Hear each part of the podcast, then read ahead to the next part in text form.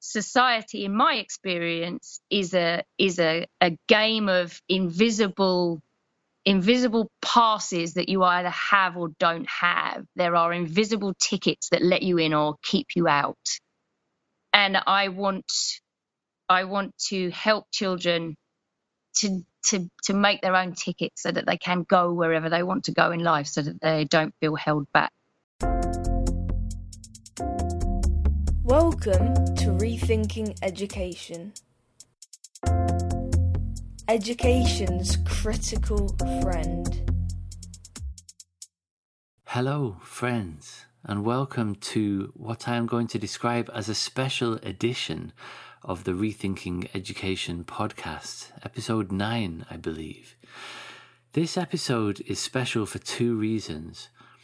The first is that for the first time, I'm interviewing somebody I know really well. I'm incredibly excited to share this conversation with you. It's a conversation from which I learned a huge amount, even though I've probably had literally thousands of conversations with Kate. Perhaps the main thing I learned from this conversation was about world schooling, what Kate describes as her Alice through the looking glass moment that led her to sell her house and move halfway across the world to set up her dream school. But perhaps most importantly, on a personal level at least, I learned how to make my phone go black and white, which has absolutely changed my life. My technology addiction went from a 10 to about a 3 overnight. But the main reason this episode is special is that Kate is just one of the most extraordinary human beings I have ever had the privilege to know.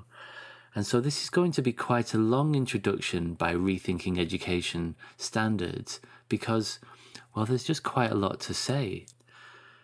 I first met Kate in an interview room in 2010. She had been hired by my head teacher, who had worked with her at his previous school, to put together a team of teachers to design and teach a Year 7 Learning to Learn curriculum.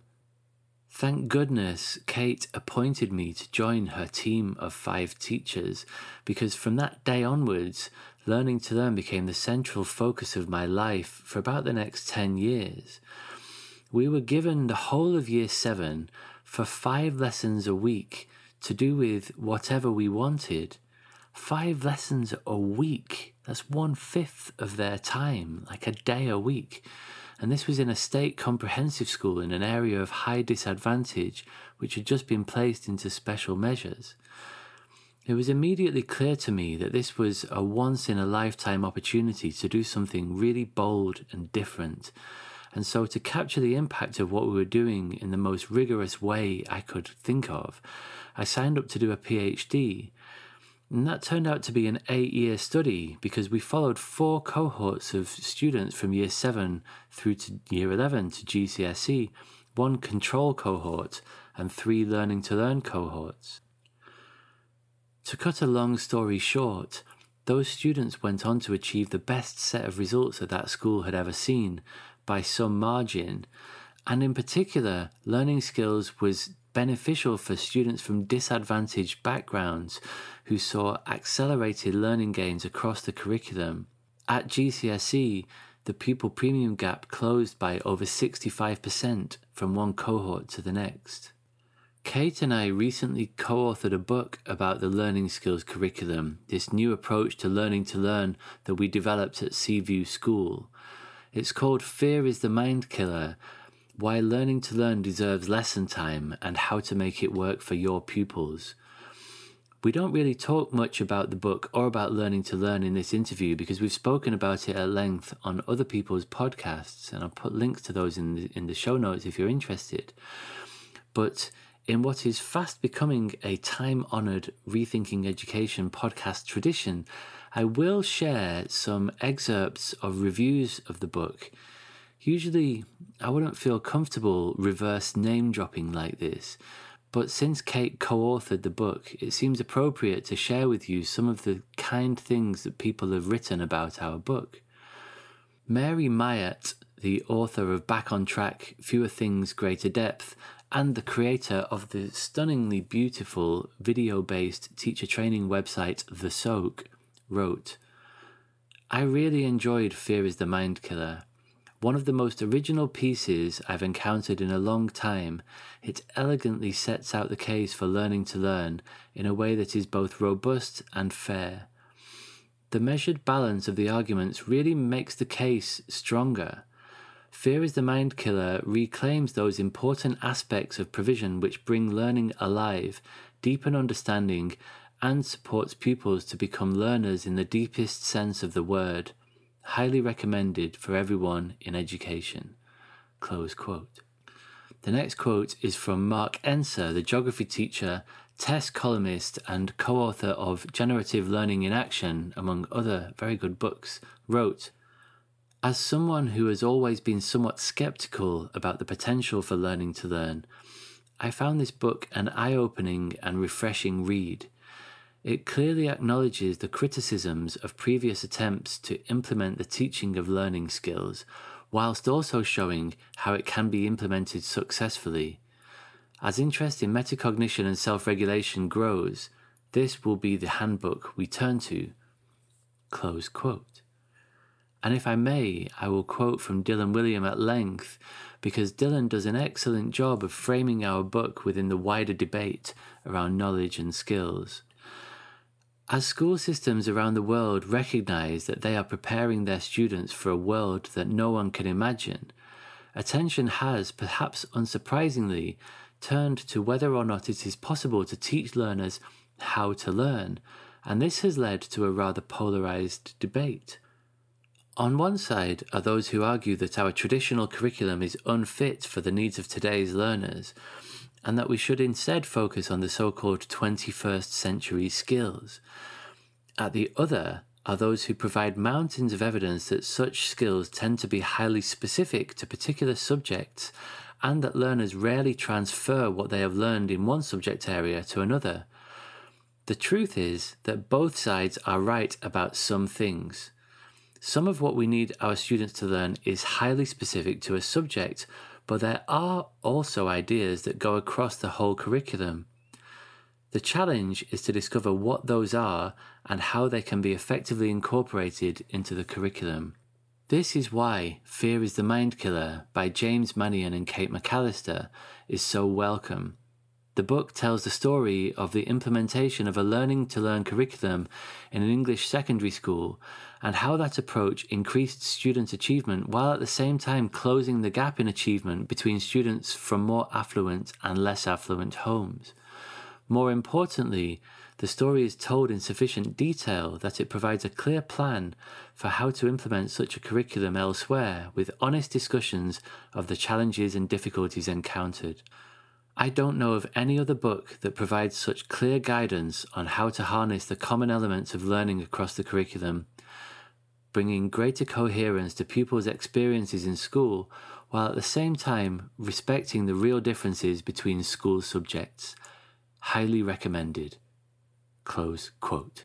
Since we left Seaview, Kate and I have taken the learning skills approach out into a range of settings, from early years to universities, from schools in deprived areas to elite international colleges, from workplaces to refugee camps.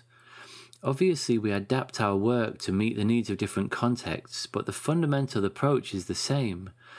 It's still early days, but it seems as though we may just have hit upon a recipe for how to help anyone, adult, teen, or toddler, become a more confident, proactive, self regulated learner and self actualized or maybe self actualizing human being. Our work in scaling up the approach in new and diverse contexts continues apace, but it is to the last of these settings, the world of refugee education, that I will now briefly turn. As you will no doubt recall, a few years ago, around 2014 or 2015, the refugee crisis hit the headlines in a really big way. As Kate mentions in our conversation, we referred to it as the refugee crisis in the UK and elsewhere in Europe, but that's actually quite misleading because the word crisis kind of implies that it's a short lived thing. But actually, the astonishing, profoundly troubling reality is that the average time someone spends living in displacement is 17 years. Just think about that for a moment 17 years, from birth to 17 for some people, or from age 10 to age 27, or 25 to 42. It's a life sentence. Anyway, in 2014, the European migrant crisis was dominating the news agenda like never before. And like many people, Kate found herself feeling frustrated, helpless, and angry, and throwing things at the telly. But unlike other people, Kate decided she was going to do something about it. In particular, she had what might seem at face value to be a pretty crazy idea. What would happen if you bought a double decker bus and converted it into a school and then drove it into the middle of a refugee camp? That way, you could provide a safe space where at least some of these displaced human beings could come together and learn from one another. As it turns out, you can buy a double decker bus on eBay for about three grand. And so, working with her friend Darren Abrahams, Kate crowdfunded some money and the school bus project was born. They bought this bus, they stuck some solar panels on the roof, kitted it out with a library and tables and chairs and throws and bunting, and drove it into the so called jungle, the infamous refugee camp in Calais, where Kate lived and worked for around the next six months, along with her young family. In 2016, the refugee camp at Calais was shut down. Kate and Darren realized that they needed to amplify their efforts, and so they set up an organization known as Crisis Classroom, which has now trained thousands of volunteer educators to go into refugee camps all over Europe and work with people living in displacement. Last year, Kate decided to sell her house and to set out with her young daughter on what she planned to be a world tour of alternative education settings.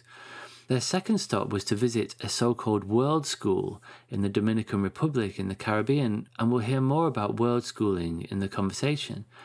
And then, of course, a year or so ago, COVID hit. And so they got stuck there. And as it transpired, Kate, in around September, decided to open her dream school in the middle of a pandemic where most of the other schools in the world are closed, like you do. As I said earlier, Kate is one of the most incredible people you're ever likely to meet. When we spoke a few weeks ago, Kate was two weeks away from opening this school. It has now been open for two weeks, and I can bring you the entirely uplifting and life affirming news that it is going incredibly well.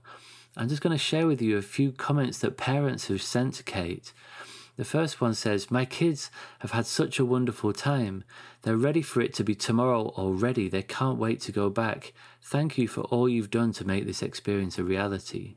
The next quote says, We couldn't have made a better choice for our littles. Thank you so much for what you've created here. They have already said they want to stay for the next session.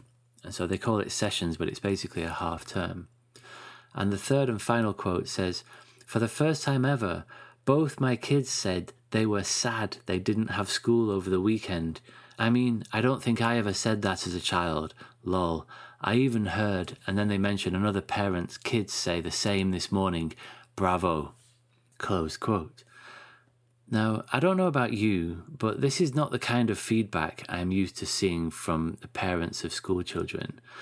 Obviously, it's still early days, but it looks a lot like Kate's dream school has hit the ground running and the future looks bright.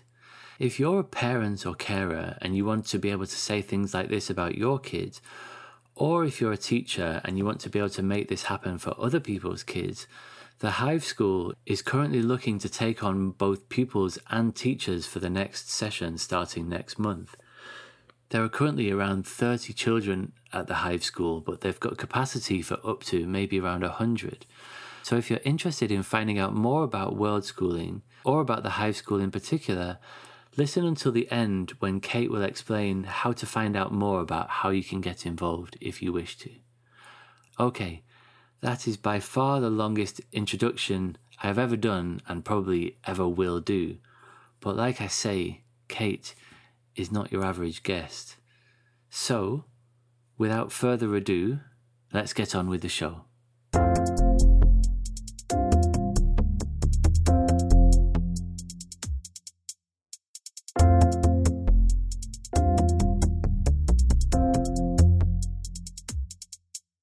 Kate McAllister, welcome to the Rethinking Education podcast. Thank you very much for having me on. I'm a little bit nervous and very excited to be here talking to you like this. Likewise, and it's um, it's it's lovely that you feel a little bit nervous because we know each other so well. But this is obviously a slightly weird situation because we're having a recorded conversation. Um, but I think it's going to be really interesting. So let's start with the fact that you are in the Dominican Republic. This seems to be the most obvious place to start, and that you're about to open a school in the next two weeks. Is it happening? Yes. Yeah, yes. Very soon. So what's going on? Can you? Um, I mean, obviously, I know a little bit about this, but for the benefit of listeners, what has led you to open a school in the Dominican Republic, and what is your some of your thinking around um, about what this school is going to be like? Okay. So I this wasn't my first plan when I came to Dominican Republic. I came here um, to to go on what I called one big learning journey. I set off with my daughter and I wanted to learn about different environments for learning, people who were doing schooling in a different way, alternative education, if you like. And I had, I guess I got as far with understanding as I could from from books and from talking to people from my safe little life in the UK. And I felt that I needed to really understand the people who are educating their children differently, the people who are opening schools in interesting places on the planet. And I really wanted to go and meet them. So I set off kind of on a research journey to see if I were going to build my dream school, which was a kind of little idea somewhere buried in the back of my mind that I think all teachers do this. Like if I could, if I ruled the world, if I could open my own school, if I could do it all differently, how different would it be? And it was kind of a thought experiment that mushroomed out of all control, which I think if you know me, you'll realize is a, a recurring theme in my life. Um, so I came to Dominican Republic to meet somebody who had opened something called the World School, and it was about as minimal. Um, it was like the the least the least intervention from adults around learning that I could envisage. So I thought I'll come and see what is the smallest version, and then I will work my way around the world looking at other versions. And then two weeks after we arrived here, COVID followed us, and the world kind of went crazy, and we stayed here. I suppose it, it just kind of dawned on me that anywhere would be the right place to build my dream school because it was going to come from me and it was going to come from the people around me. And that a dream school is a dream school because you build it for the context and the people who are there and for what they want to learn and what they want to achieve. So the dream school here wouldn't be the same as a dream school in Mexico or in Australia or in Brentwood in Essex. They would always be different.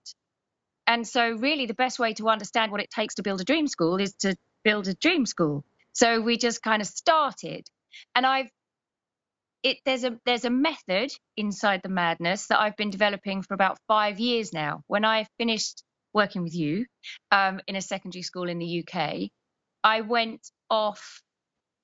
Um, I got sidetracked while we were supposed to be setting up a business, and started to do education in uh, refugee camps and to take to take our model of learning of looking at um, the learning skills and the relationships and individuals as learners rather than content. So we looked at learning from the human perspective rather than the content perspective. And i i took that model and, and grew it again.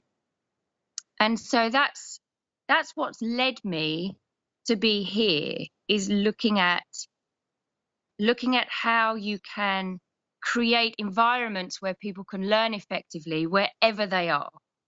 So even if they're a refugee on the move, if they have if they have the skills and the relationships they need to keep learning, then they can do so. And even if you are in the middle of the jungle in the Dominican Republic, in the middle of a global pandemic, you can also use that method to build a school. You can build a learning environment out of the people and the knowledge and the context. And that's what I'm doing here. Mm. And so you say that it's different in different contexts, but there is also this sort of this unifying idea in this idea. So it's called a hive school that you've opened. Can you explain a little bit about why it's called a hive school and there's this wider movement called the human hive that you've been that you've been involved with? What's that all about? Uh, what's that all about? It's about making it easy for people to contribute something meaningful to something bigger than they are. So no one person can have all of the answers for everybody. Um, but everybody has some answers that they can share with others.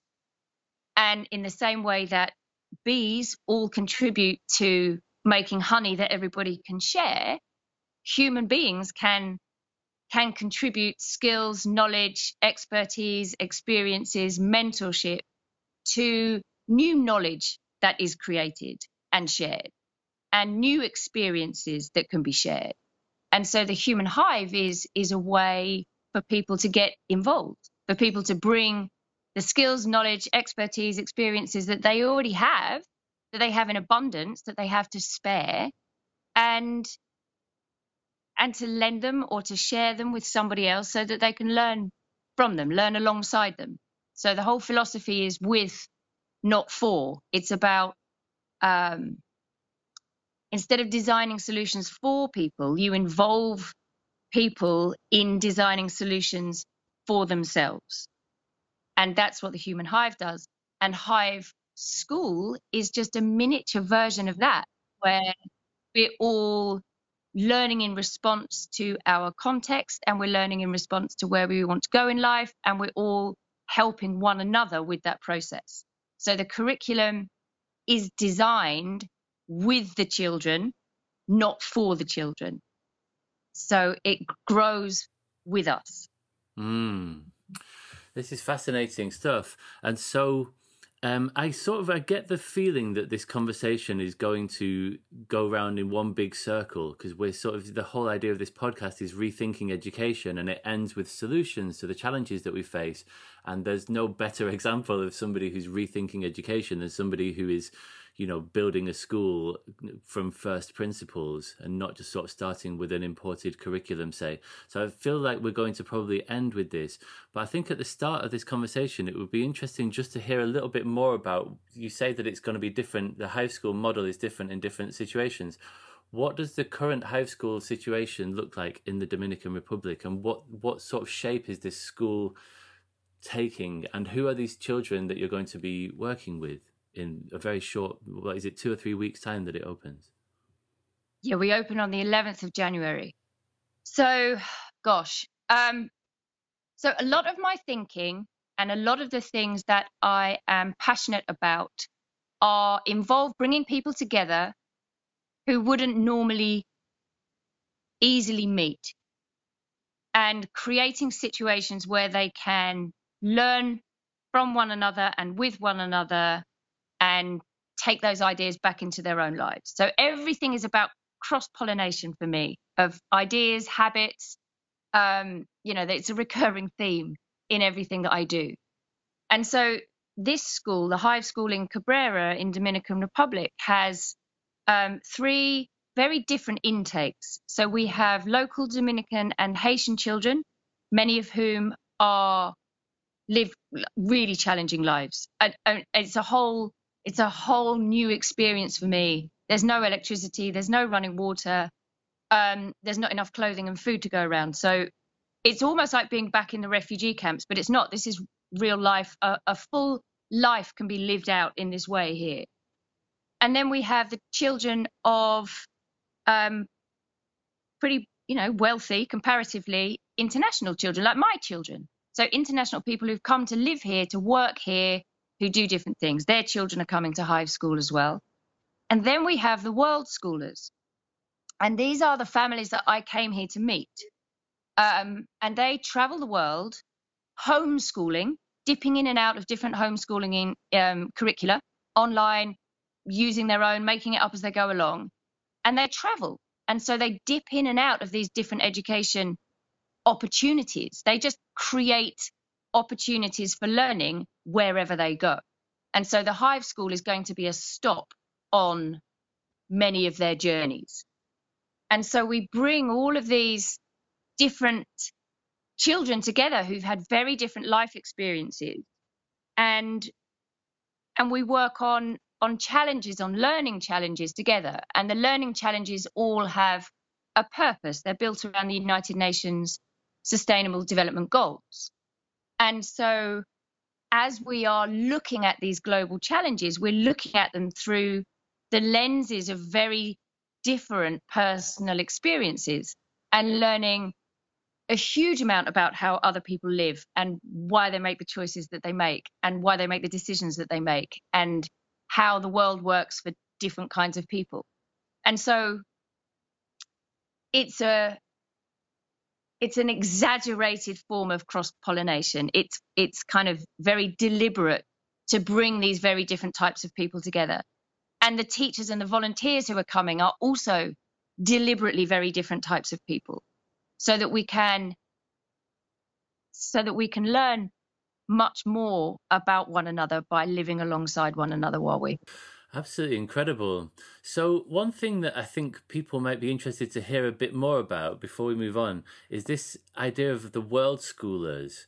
This is something that there's a whole sort of community of people who I just had no idea about. And so, my rudimentary understanding is that you were going to go to the DR to look at this world school and this is a school that moves around the world. And so, as I understand it, the plan was that it was going to be in the Dominican Republic for a while, and then it was going to move to the Pyrenees, say, and then it was mm-hmm. going to move to somewhere else on a different continent again. And that just sounds like ridiculously impractical, right? Like, we're going to set up a school and then we're going to move to a different continent and it'll sort of be the same organization, but obviously it'll be different. Like, what is going on with this world schooling movement, this community of people? Who are these people? But that's the fascinating thing. They're all really different. Um, so I found out about world schooling. A friend of mine said, Oh, you should join World Schoolers on Facebook. And I was like, World Hoolers? What? And it was like that moment when Alice goes through the looking glass. I was like, This is the parallel universe that I've sensed my entire life, that I've dreamed of, where people are just doing that stuff, right? They're just living that unbelievably free existence with their children. Um, and they have jobs and they're earning money and they're doing fascinating things um, and they're taking their children along for the ride. And they're not missing out on anything and they're not falling behind anyone. And this is exactly this is exactly what I I didn't even know I was looking for it until I found it. And so I kind of that was it. I'd gone through the looking glass and from there I just kept looking how do how do these families make it work? How do they earn their money? How do they travel? Um, how do they make sure that their kids grow up uh, well rounded how do all of those kind of questions that we have in the back of our mind as parents and as educators when we've grown up in a standardized system right that you have to be in it in order to do well in it. And if you stay outside of it then that's dangerous. It's dangerous out there. Don't go out there. Um, and so world schoolers are are families who've who've stepped outside and realised it's not dangerous. Um, there aren't monsters out there. Actually, there's a whole world of other families, and they they come together and they connect and they do projects together, and then they break apart and they go off and do other things, and and over the course of a lifetime, over the course of the same 12 years that you would have if you put your child through the same school for 12 years, you build up you build up a curriculum of experiences and knowledge and skills that you go through life with. It's just a very different way of viewing what an education could be and and should be, I guess. Um, so what? They're just they're just people. They're families who like to travel and learn together. And so these are not necessarily, you know, families who are wealthy enough to opt out. You're saying these are like working families who I presume they've got jobs like, you know, you're an accountant or a web designer, where as long as you've got an internet connection, you can work wherever you are. Is that the sort of people that we're talking about? So there's a, a term called digital nomad, and so they're people who work who work online and they don't live anywhere. So I suppose to a certain extent, I'm a digital nomad. I sold everything. I had to sell everything I had in order to be able to do this. um, so, so that's what I did, and other people have done the same. And so now they're, as Theresa May would say, citizens of nowhere. um, they're citizens of everywhere. They, they, they, they feel as if they belong everywhere, and they go everywhere that they can. Yeah. In a restricted form, differently, but um, I didn't know that when I when I came. And how big is this world schooling movement? How many people are on this Facebook group? Uh, 10, 10 more than 10,000. Right. And so there are people who do this full time. So they're full time world schoolers. Um, and they, this is their whole lifestyle. And then there are other families who do this. Um, they're mostly homeschoolers and they sometimes travel. Um, so it's a very broad spectrum of people who look at the whole world of the classroom and every experience as a way of learning. So, you know, even people who do that, who go on educational trips with their kids at weekends, um, drop onto the spectrum of world schooler somewhere. It's not so different in reality. Yeah, yeah, I guess so. They're just people and they're living their lives and they've got their troubles, but they've just got a different sets of problems because they've committed to a different way of life. But it, but as you say, like it seems to be this quite a vibrant community where you know this whole the the the, the whole sorry the the world school that you went to visit, you know, within a sort of week or two of it being announced, it was already oversubscribed. So there's there's like this this there's this constituency of people who are really keen to work in different ways. Um, it's just incredible. Like I, am sure that many listeners wouldn't have known that this was a thing. So, so it's just called World Schooling, is it? If they want to find out more about this, it's a group on Facebook. Yeah, if you just put World Schooler and World Schoolers into Facebook, you will find the communities. Um, and there's world single parent world schoolers. There's there's lots of different um, subgroups in there, and and they share openly ideas for earning money, places to travel, the best insurance. Um, it's that it's that parallel universe, right, where everybody's nice to each other and everybody helps everybody out, um, and it exists, and you can just tap into it via Facebook.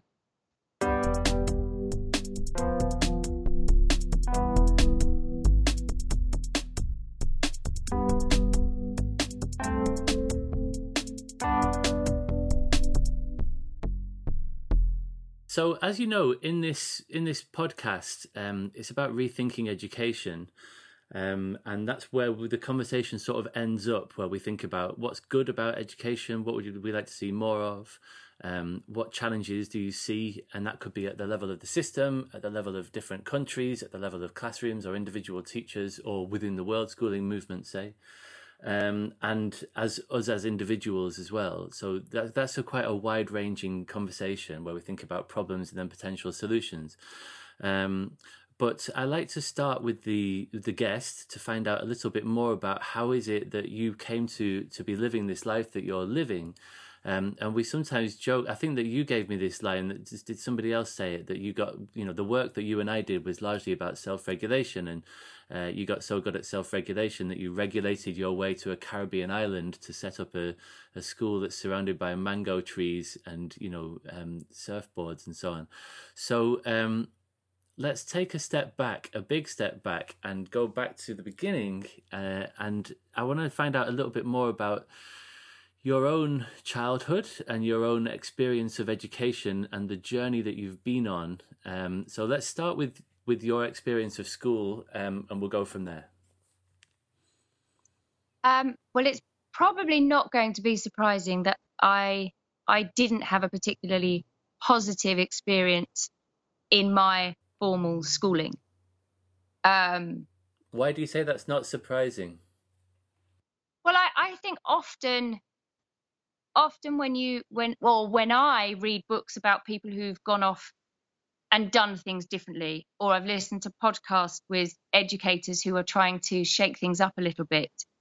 There's um, there's always a little bit of themselves in what they're trying to achieve. And so often the system that they went through, they feel was missing something that could have helped them when they were eight or 11 or 15.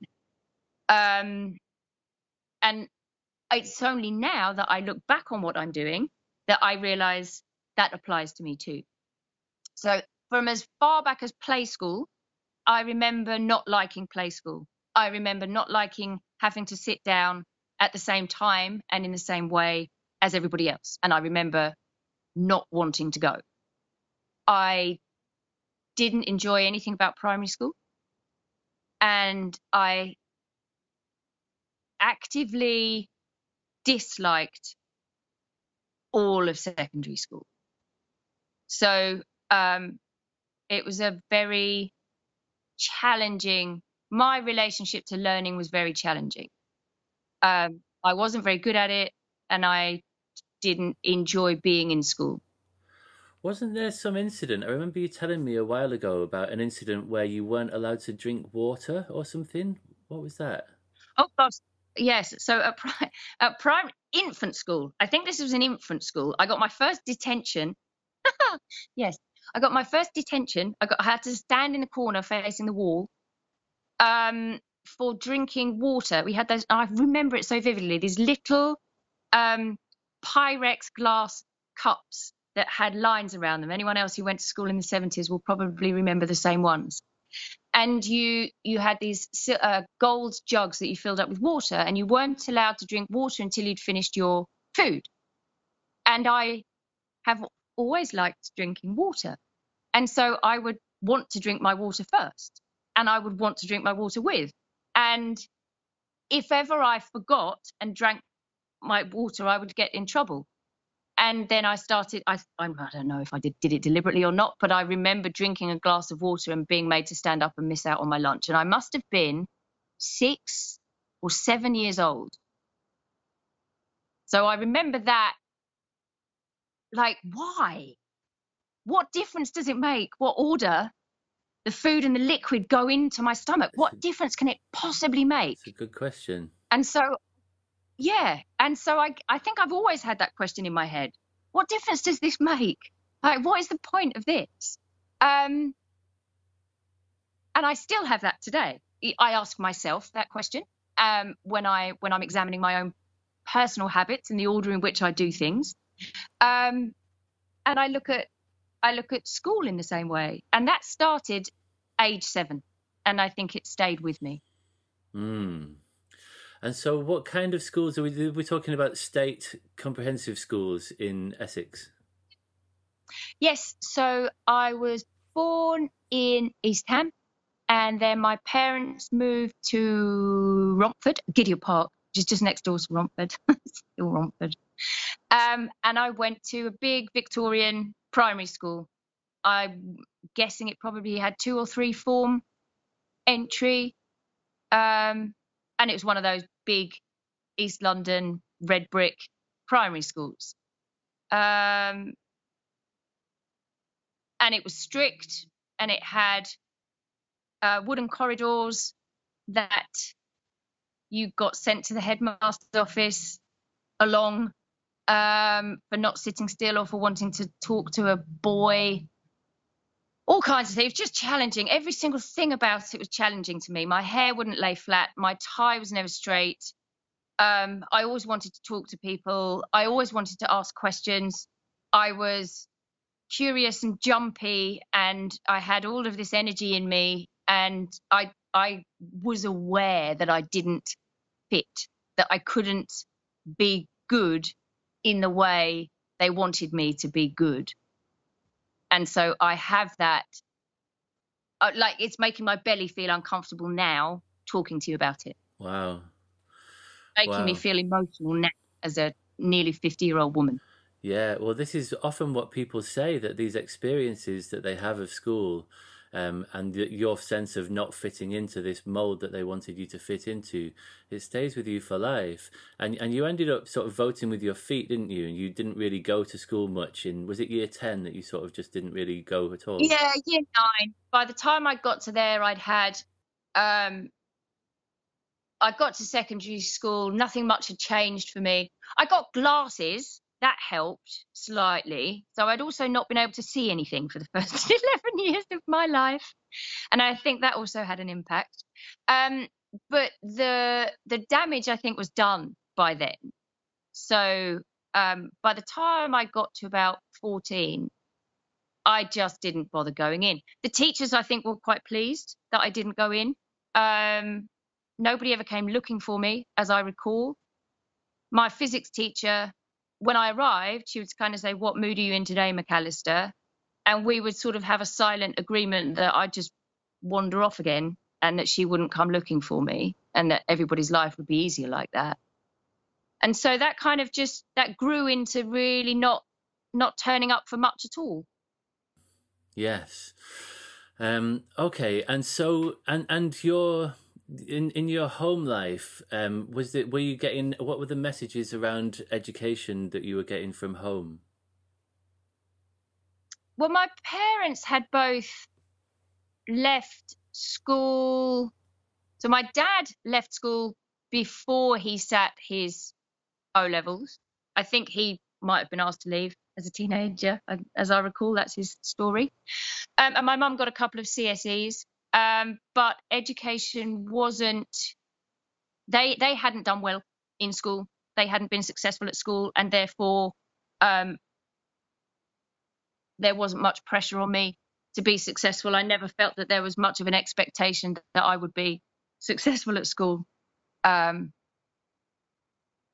I, I, don't remember it being a particularly big thing. I remember it being my parents being disappointed that I was difficult, but I also remember my dad that we were kind of connected by this shared disdain for being told what to do and learning things that we couldn't see the point of. Yes, yeah. And so you said that in a weird way he was sort of proud of the fact that you that you didn't really get very many GCSEs that he sort of thought it was funny in some way.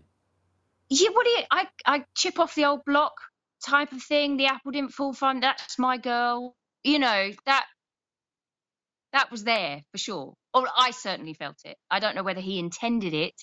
Um but he said those things out loud, so I guess he kind of must have, right? Uh, and so that was there. Yeah. So so you weren't getting pro education vibes from home, but but so what were the values that you were that you were growing up within? What what were the values that were considered to be important that you were getting from outside of school? Be kind, be useful, um, be truthful, be hardworking, get better, grow, make a difference, achieve more, have more. You know, one of Thatcher's children. Um, that was all in there. So if you're not going to go to school and do well, you need to get a job. So I had my first job. I, it was before. Uh, what's the the you get a national insurance card, don't you, when you're 16? Mm. And I didn't have one yet, so I was working at 15. Um, so that was encouraged it was you know encouraged to, to work hard and gain skills and be multifaceted i think i remember that being a you know make sure you got lots of strings to your bow i remember that being being an expression that was used you know you have to be a jack of all trades you may end up being a master of one or two but it's important to be able to do lots of uh, lots of things well so that you can always keep moving and doing and never get stuck. And I think that's definitely stayed with me. So what I'm really interested to understand is that so so you had this really bad experience of school as a young person and you weren't getting pro education messages from home and uh, and you left school without many much in the way of qualifications um, and then before, I don't know how long it took, but at some point you, so when you, when you trained to become a teacher, you went back to the school. The first placement that you were at was at the school. So how, how did that happen? How did you come to become a teacher, to be wanting to be a part of this system that you didn't feel that had served you particularly well? Um, so becoming a teacher, I was 20. So I'd left, I'd left school at 15, just before my sixth, I'm summer born, and I didn't get any GCSEs, including English and maths. I got French and art, like that was it. And so, um, so I went out to work, and um, and I and I learned I learned the things that I needed as I as I went along. And I always knew that I didn't want to feel like um, I, I had an awareness of being an Essex girl. I had an awareness of being a school dropout, and I had an awareness that that was not viewed particularly well by society. At that time, there were lots of jokes around being an Essex girl, and it just wasn't like I didn't, I wasn't proud of myself. Um, and I didn't want that feeling to last forever. So I started figuring out what I could do differently that would get me from where I was to a place where I was happy to be and that I was proud, could be proud of myself. And so I just taught myself to do different things and got different jobs and worked my way up. And wherever I was, I was looking at who was ahead of me and what what were they doing differently to me? What did they have that I didn't have? And then I would figure out how I could get that so that I could get to where they were and then I'd get beyond where they were. Um, and that took me all the way out of the UK and into Paris. And I started working there and then I became bilingual and I got I got married. Um, but it didn't last very long. So at 27, I'd worked in lots of different industries and done loads of different jobs. I was a single mom and I had to find a pragmatic solution to my predicament um, because I was still an unqualified Essex girl at the base of it and I needed to be better than that for my child. And so I thought, what can I do that's going to earn me enough money so that I can give my kid a good life and myself? And that's going to give me enough time to be a good mother. I want to be there for my child. And so being a teacher seemed like a really sensible solution. and that's what took me into teaching. Um, and how I got into teaching with no qualifications is I just kind of turned up and joined the back of the queue and applied to university. And the first round was you had to i wanted to do french. I wanted i, I could speak french right? So i figured if i can speak french and i go back to england then I've, i'm at an advantage right? I've got a skill that most other people don't have. And that's an advantage. So that's that's a sensible choice kate. Become a french teacher because you'll be ahead of the ahead of the curve. And so i turned up and i but there was a, a test. You had to pass a test. Um a written test and, a, and an oral test to make sure your level of French was high enough. And I passed and I got through and I completed all of the forms. And then they rang me up one day and said, You, you can't come to university. You don't have any qualifications. You don't have A levels. You can't just turn up.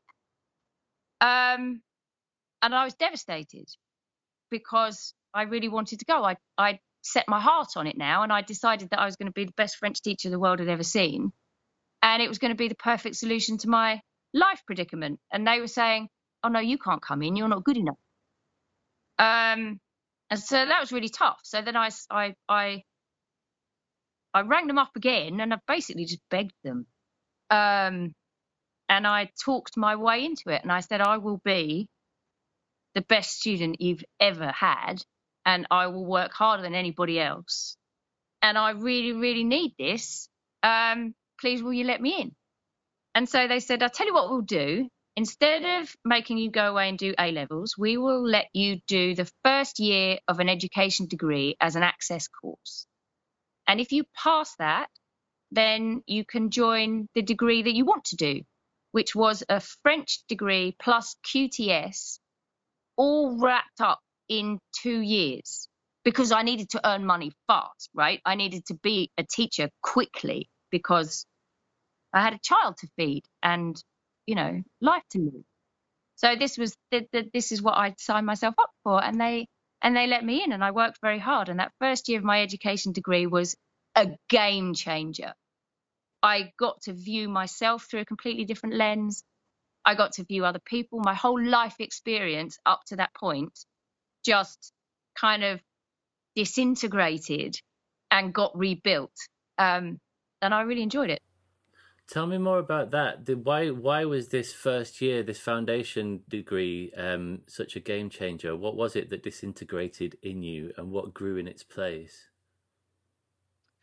My understanding of learning. I'd always thought I was thick. I've been told I was thick my whole life. That I was stupid, and that's why I couldn't do school. Um, and that people were either born clever or they were born stupid, like me. Um, and the clever ones do well in life, and the stupid ones, if they're lucky, they marry well. You know, and I'd been unlucky. I'd married badly. I had to start all over again.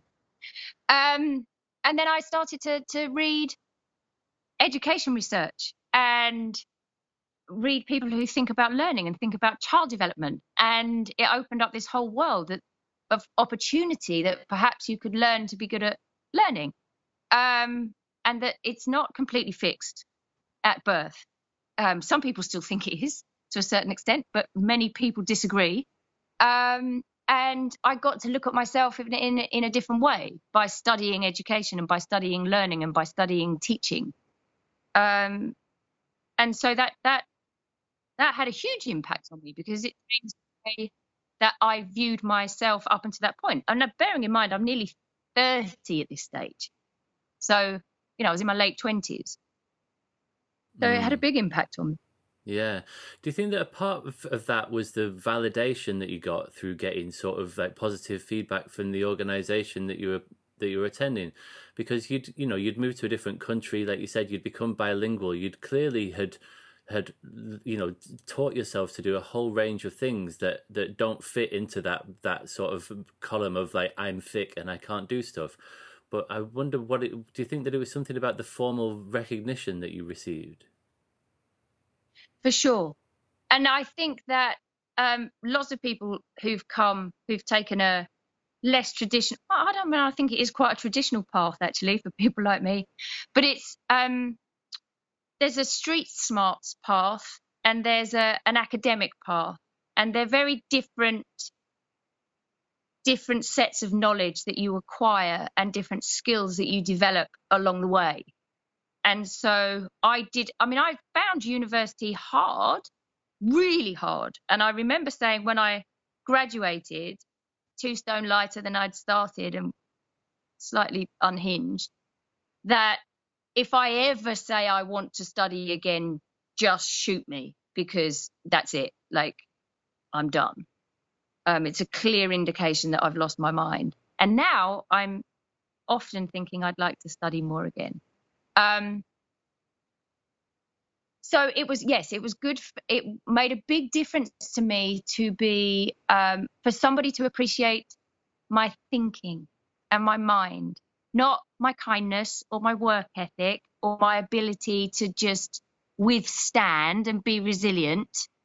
Um, it was nice to not feel like, oh yeah, you know, McAllister's like a cockroach. You can't, you just can't stamp her out. She keeps coming back to be, oh, McAllister's like got interesting ideas and it's nice to talk to her.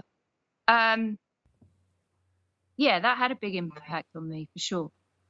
Yeah, yeah. And it's shaped I am as a teacher because I like talking to children. Yes, yeah. So you became a French teacher, and then um, I mean, we probably should skip over. We've spoken on other people's podcasts at length about the work that you and I have done together over the last 10 years. And there's a book, in case you're not aware, listeners, that you can buy to, to, to find out more about that, available in all good bookshops. Um, but I would like to just find out a bit more about the, the little bit of a journey that you took from becoming a French teacher to sort of getting interested in learning to learn and the point at which we met uh, 10 years ago. What was it that led you to starting to be interested not in teaching French, but in teaching young people how to get better at learning stuff? Um, so a lot of it, a lot of that work for me was around helping or supporting children to realize that they can do a lot more than they think they can. So um, I had noticed a pattern in the classes that I taught where there were certain behaviors that were masking, I always felt, feelings of inadequacy. And I suppose it's because these children were a little bit of a mirror to my behaviors at school and my feelings of inadequacy. And so, um, what I was interested in was how how you can how can you redesign the system to make sure that the children within it don't have to feel inadequate all day long for 12 years? And in doing that you can help them to not only feel good about all the things they already know how to do brilliantly i mean you know lots of the kids who are struggling at school are incredibly adept at other things that aren't valued so there's that, but it's not it's not an either or thing. It's a it's a both and thing, right? How can you both be recognized and seen for being self-organized and kind and all of those things and also do well at school so you don't have to grow up into adulthood feeling like you're stupid or that you're lesser somehow um, and so that's where all pretty much all of my energy has been, I would say, since well, since I started teaching for the last 20 years. How can you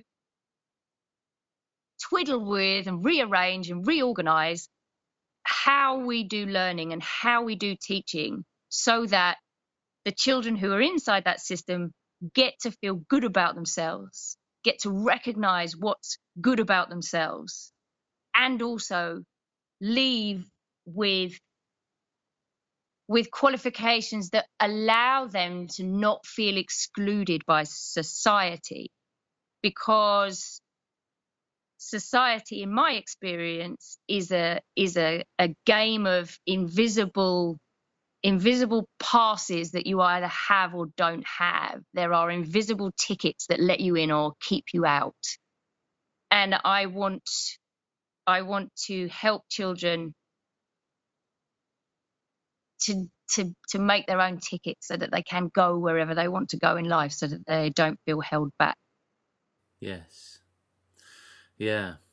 Um, and I mean, th- one of the recurring themes that has come up in a number of these conversations so far is is this idea of failure and how um, how impactful that word is on somebody's uh, sense of self and sense of sort of hope for the future and um, and the fact that the school system, as as it currently stands, sees fit to to sort of to insist that one third of children are made to feel like failures every year. Like by definition, one third don't pass maths and English, which means that they have to resit it.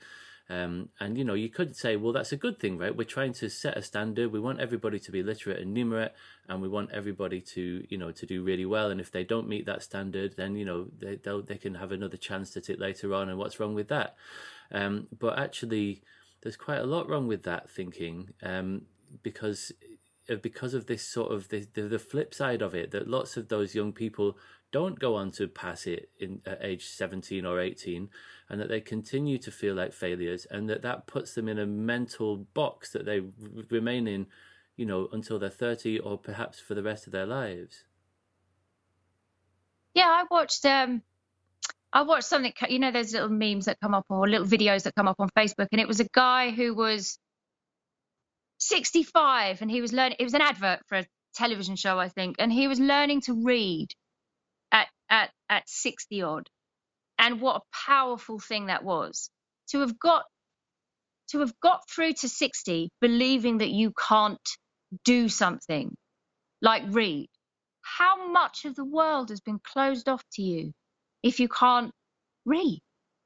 And to have, have got that far in life thinking that you can't read that's that like there's something deep inside. And he talked about his father and being you know he he talked about all of the emotional barriers that he has built to protect himself that he now cannot get through to learn to read like you, we children build these barriers to protect their feelings and then they imprison themselves behind them and that like might sound a little bit over emotional, but that's how I feel about it.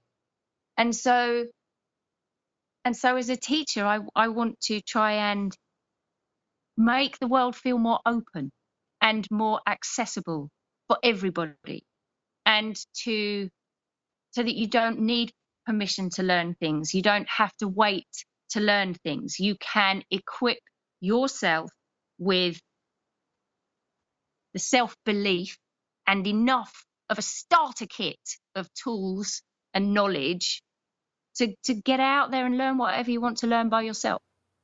Yeah. This is really useful for me because we, you know, we've talked and thought about this pretty much non-stop for the last 10 years or so, but I feel like I'm sort of getting new clarity on the, the sort of the, the need for learning to learn.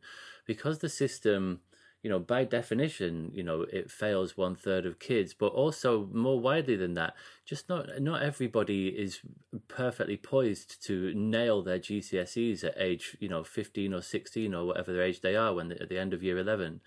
Um, and for so many people, that is like a cliff edge. I was listening to a podcast yesterday; they were talking about that is a cliff edge, and that's why it's so important that we that we sort of you know have a knowledge-rich curriculum and get this right, so that we help prepare kids for that cliff edge. Um, but if we just take a little bit of a wider view, we can say, well, you know, do we really need that cliff edge to be there? And can we not maybe have something that's a little bit more flexible that allows young people to to hit their stride at different points in time? Some of them might be ready to do that at 11 or 12. Some of them might be in their mid 20s. Some of them have got other things going on in their lives.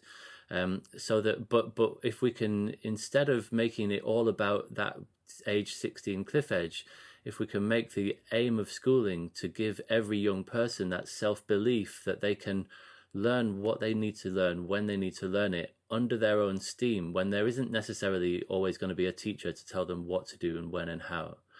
That seems to me to be a pretty good idea for a purpose of education. I agree with you. that does not surprise me. Okay, so um, let's move on to the. I mean, we've we've sort of merged already into the rethinking education part of this conversation. So we start with some positives. What is it that you like that you see out in the system at the moment? And this could be at the level of policy. It could be on Twitter. It could be in schools, in parents, people that you're talking to about homeschooling, the world schooling movement. What do you see out there at the moment that you think is really good that you'd like to see more of? I would like to see more conversations, more open conversations about education, about the purpose of education, about what good education looks like. I am seeing more voices. Um, social media has given lots of people a platform I think that would not necessarily have had one before. So there are lots of different types of voices being heard and lots of interesting conversations. I think it takes a while to build up the trust that is needed in order to have genuinely challenging conversations. I think forums like Twitter shut people down very quickly, which is a shame, but this is about the positive. So I'll go. So there are conversations out there, and that gives me hope because the fact that we are still arguing about what the purpose of education is and how it should be organized means that it's still something that we care about. And when we care about things, in my experience, that's when we keep going back to try and make them work better. And so it gives me hope. I don't expect there to ever be an answer. I would be really nervous if like, oh, we solved, we've solved that we've answered the question of what education is for, and we all have to agree to do it in the same way. That would be very troubling to me if we arrived at that point. So I'm very, um, very pleased that we're still having heated and passionate arguments about the future of our children and our education system. So even though it frustrates me sometimes when I get into these spats on Twitter, um, I'm glad they're happening. Yeah, absolutely. It feels like an amazing time to be in the teaching profession or to be observing and participating in the education debate, precisely because of what you're talking about. There is this incredibly vibrant, creative, uh, often, you know, contested and sometimes quite heated um, debate. But even the heat, you know, like as difficult as that can be, you know, it shows that people are really passionate about this and that they really care deeply about it. And the heat is sort of a positive sign as well, although it doesn't always seem like that. Um, but it does feel like there's this incredible period of of uh, sharing of, of ideas and, and best practice and resources and you know people writing about how to reduce workload and supporting one another saying like my dms are open if you're struggling with this and this the internet for all of the problems that it has wrought has also got this really positive side. And i agree with you that i think that it's wonderful that there's this incredibly vibrant debate happening and that teachers and researchers you know on top of on top of everything that they're already doing are spending you know their evenings and weekends bashing away at their keyboards into the early hours of the morning carving away at the marble to sort of to see if we can shape something that's um that's a little bit better um, and so totally agree. That's a that's a, a great point. I think. Is there anything else that you see out there that you that you think is really good that you are pleased about um, and you want to see more of, or that you would like to boost the signal of more? I am really pleased to notice um, an increase in conversation around trauma informed practice in schools, um, around the ACEs movement, taking into taking into account adverse childhood experiences and understanding. So, uh, understanding is a big word for me. Like, there's learning, you can learn stuff and memorize it, but does it have meaning? How is that going to change your life now that you know that thing?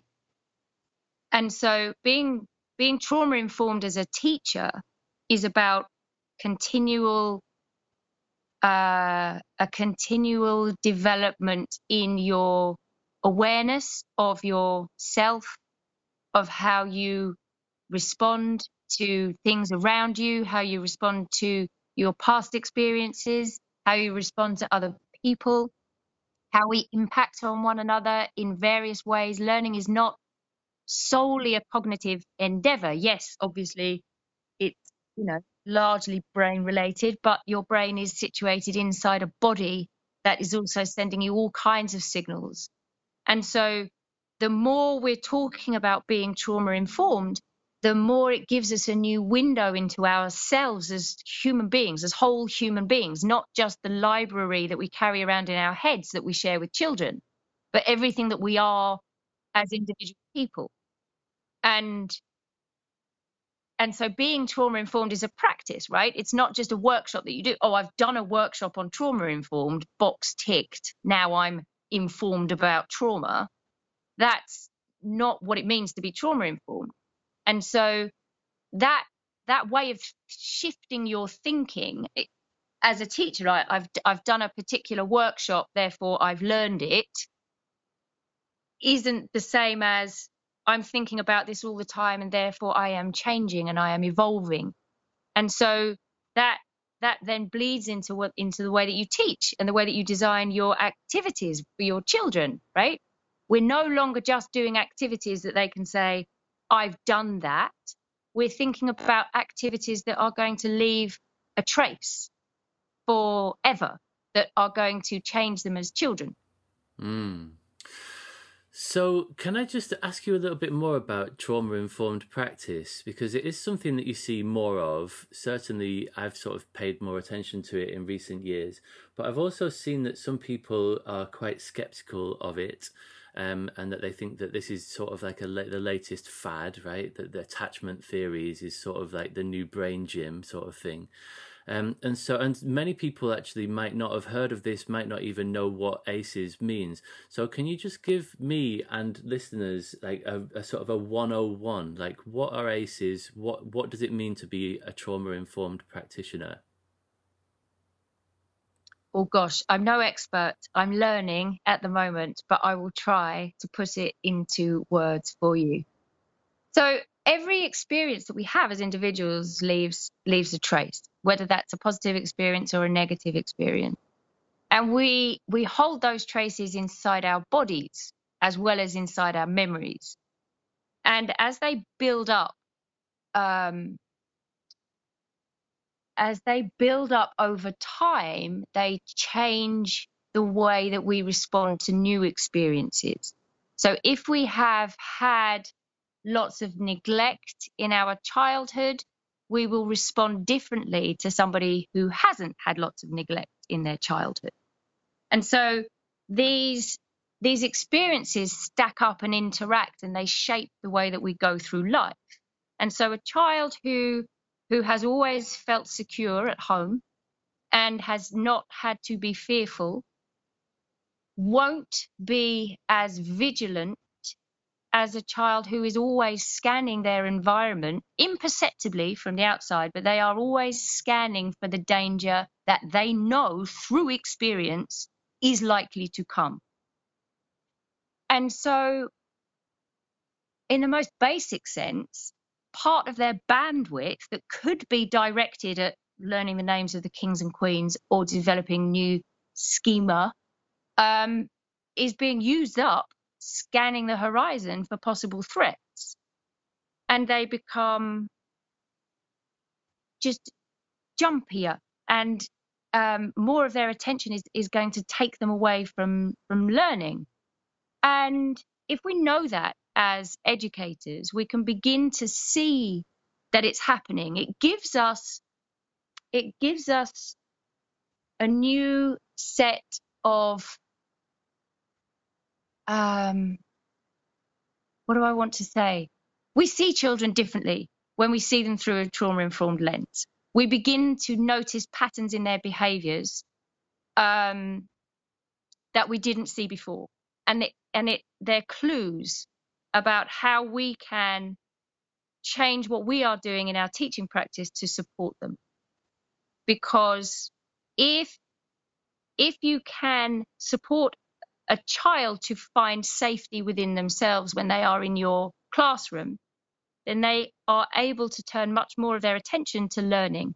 And therefore, they are going to be much more likely to have a positive experience learning in your classroom. And that positive experience that they have learning with you goes back into them. And it's a counter to all of the negative experiences that have gone before.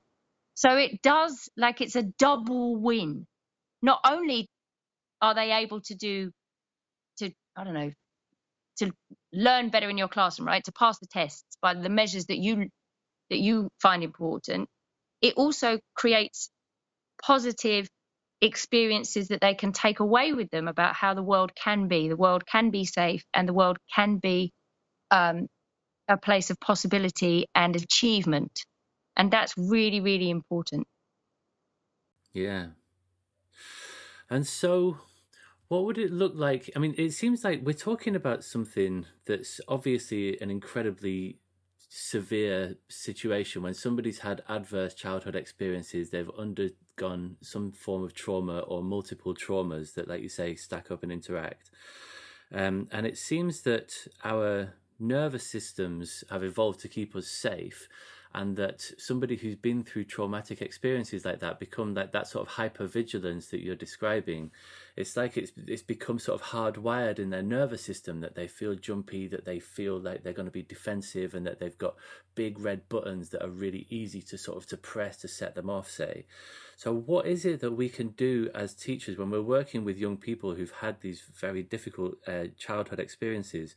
What can we do as as teachers and as educators and what can young people themselves do to overcome these very profound sort of like hardwired challenges that they face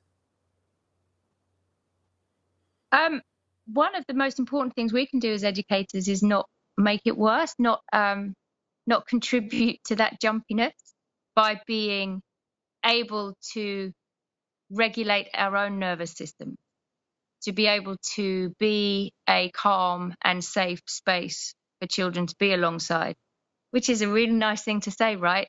When Ofsted come and set you into the jumpiest version of yourself you've ever been, and a global pandemic drops onto the planet, and and it's a genuine existential threat, right? So the whole world at the moment is under an existential threat. So everybody is a little bit jumpy and a little bit wired right now. But in an ideal world, so if you are alive to that as a human being, as a teacher, if you know that you respond to your environment, that your environment is interacting with you all of the time, and whether you choose to notice it or not, you are responding. So a teacher a teacher who isn't choosing to tune into themselves and who doesn't believe that their environment can impact on them is not such a safe person to be around because they're not they just don't have that heightened awareness of them. i know that i roll my eyes at my own children when i have too much work to do and not enough time like, I can't believe you're asking me for a bowl of cornflakes. Oh, like, what is that behavior? That's appalling, right? And I and I know that I'm doing it, so I can instantly deal with that, right? I can figure out what I've got that's on my plate that's too much. I can apologize to my children for starters, and I can talk to them about it and explain it in a way that makes it feel safe. And teachers can do that too. Mm if they understand how it all works. Yes, yeah. Uh, it seems that a lot of it is about sort of walking the talk, then, is what you're saying, and recognizing your own early warning signs that if you, as a teacher, find that you're sort of feeling that you're having your buttons pressed, say, and it, that might not be in the classroom, but it might be, you know, home stuff that's going on or political stuff that's happening within your department or within your school um, and so it's about recognizing your own early warning signs and being able to to sort to, to get your own house in order. Essentially, is what you're saying. In order to be able to then be in a position where you can help young people to to go down that same sort of path.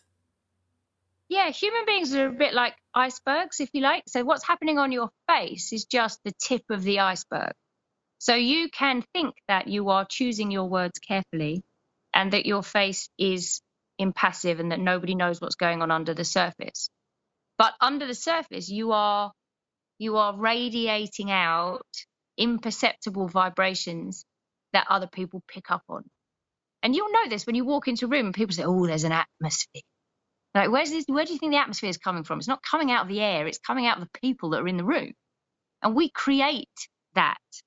Um, and so if we are aware that we create it and that we are impacted when we walk into a room where there's a positive atmosphere or a, a negative atmosphere, if you like, to make it very simple, we can realize that we also have the power to radiate out safe and positive atmosphere around ourselves by by choosing by choosing how we act and how that we have to regulate what's going on under our own surface. Mm and that enables children to feel safe in our presence and that gives them an opportunity to start to start doing that for themselves to find out what it is that brings them that calm safe feeling first they have to experience what calm and safe feeling is and for people who've grown up always feeling calm and safe i'm not sure that they even realize that there are other human beings walking alongside them who don't know what that feels like. I've discovered it in adulthood. I didn't feel calm and safe when I was younger, but I know now. Yes. I yeah, I agree that it's a very welcome development that people are starting to talk about about self-regulation in the way that you're talking about, and that um, there's an increasing recognition of the fact that you know human beings are complicated and that there's cognitive stuff going on there's like stuff that's going on in people's minds and that's often what the conversation around education is focused on. If you look at the list of things on the education endowment foundation's teaching and learning toolkit the things that improve you know young people's learning it's all stuff like so feedback is at the top metacognition peer tutoring phonics and it's all sort of like um, technical sort of strategies for how we can get people to be better at learning stuff and there's that, that's all really well and good but that's all stuff that's happening in your in the cognitive part of a human being in their mind right? In their cognition and their thinking Um, but there's way more to a person than their ability to think about learning and to memorize stuff. There's emotional stuff. There's how they feel physically, and so you know, if somebody is feeling anxious about a particular lesson, or there's an exam coming up, or they've got friendship, you know, peer group issues, often that manifests in their chest or in their behavior. Their, their legs are tense. Their, their jaw is clenched. So there's like there's physical feelings, then there's emotional feelings, and there's how they're feeling inside, and then there's their behavioral self-regulation, how they sort of are able to mediate between their internal and their external worlds. Um, and it seems that that's a really important distinction that people I think we've got a long way to go at the moment. It's, we've started this conversation, but for people to really, you know, you often see metacognition. The EEF often talks about metacognition and self-regulation as though they're joined at the hip. And I think it was them who sort of who attached these two ideas to one another, and they they they are clearly linked to one another. They're both about monitoring and control. But the way that the EEF talks about self-regulation is that they they use they use that word interchangeably to, to mean self-regulated learning. They're talking about children monitoring and controlling their learning and planning, planning, monitoring, and evaluating a piece of writing, say.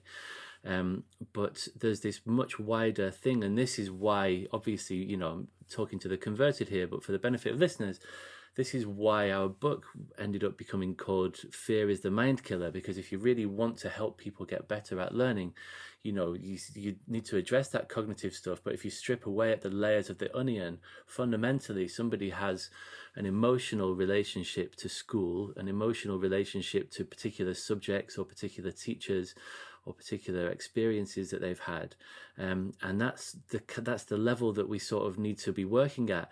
And I think for some people they find that really daunting because a lot of this stuff sounds like therapy, right? It sounds like you're you know we're not qualified. Some people might say I'm not qualified to talk about you know how a kid could overcome neglect. Like I'm not a psychotherapist. I'm here to talk about geography. Um, and I think that some teachers would be put firmly outside their comfort zone by even beginning to have this conversation that we need to become more sort of trauma informed practitioners. Do you think that that's true? Yes. Oh, in my experience, yes. It, ma- it makes people feel very disconcerting, and lots of people live mostly in their head. Um, and if you ask somebody how they feel, they'll give you a particular set of words. I feel fine, generally. Okay. What does fine feel like in your body? What? What does it feel like in your body when you're fine? What do you mean? And they cannot tell you. They've never been asked before. They've never thought about it. They couldn't say, feeling fine. When I feel fine, I take longer strides. Or when I feel fine, I use different words. When I feel fine, I can like my hands. I I'm I use my I gesticulate much more. They wouldn't be able to tell you that because they've never noticed. And so all all I'm advocating is just notice more, right? What is it if if a geography teacher feels fine when they are teaching from the front about something they're really knowledgeable about, that's the best version of them to be in a classroom with children. If you ask them to do, um, I don't know, like what's the word, a carousel carousel, student led, frenetic, active learning, and they're in panic mode. That's not safe when they're like that. So it's not that there's one way to be that's the right way for everybody.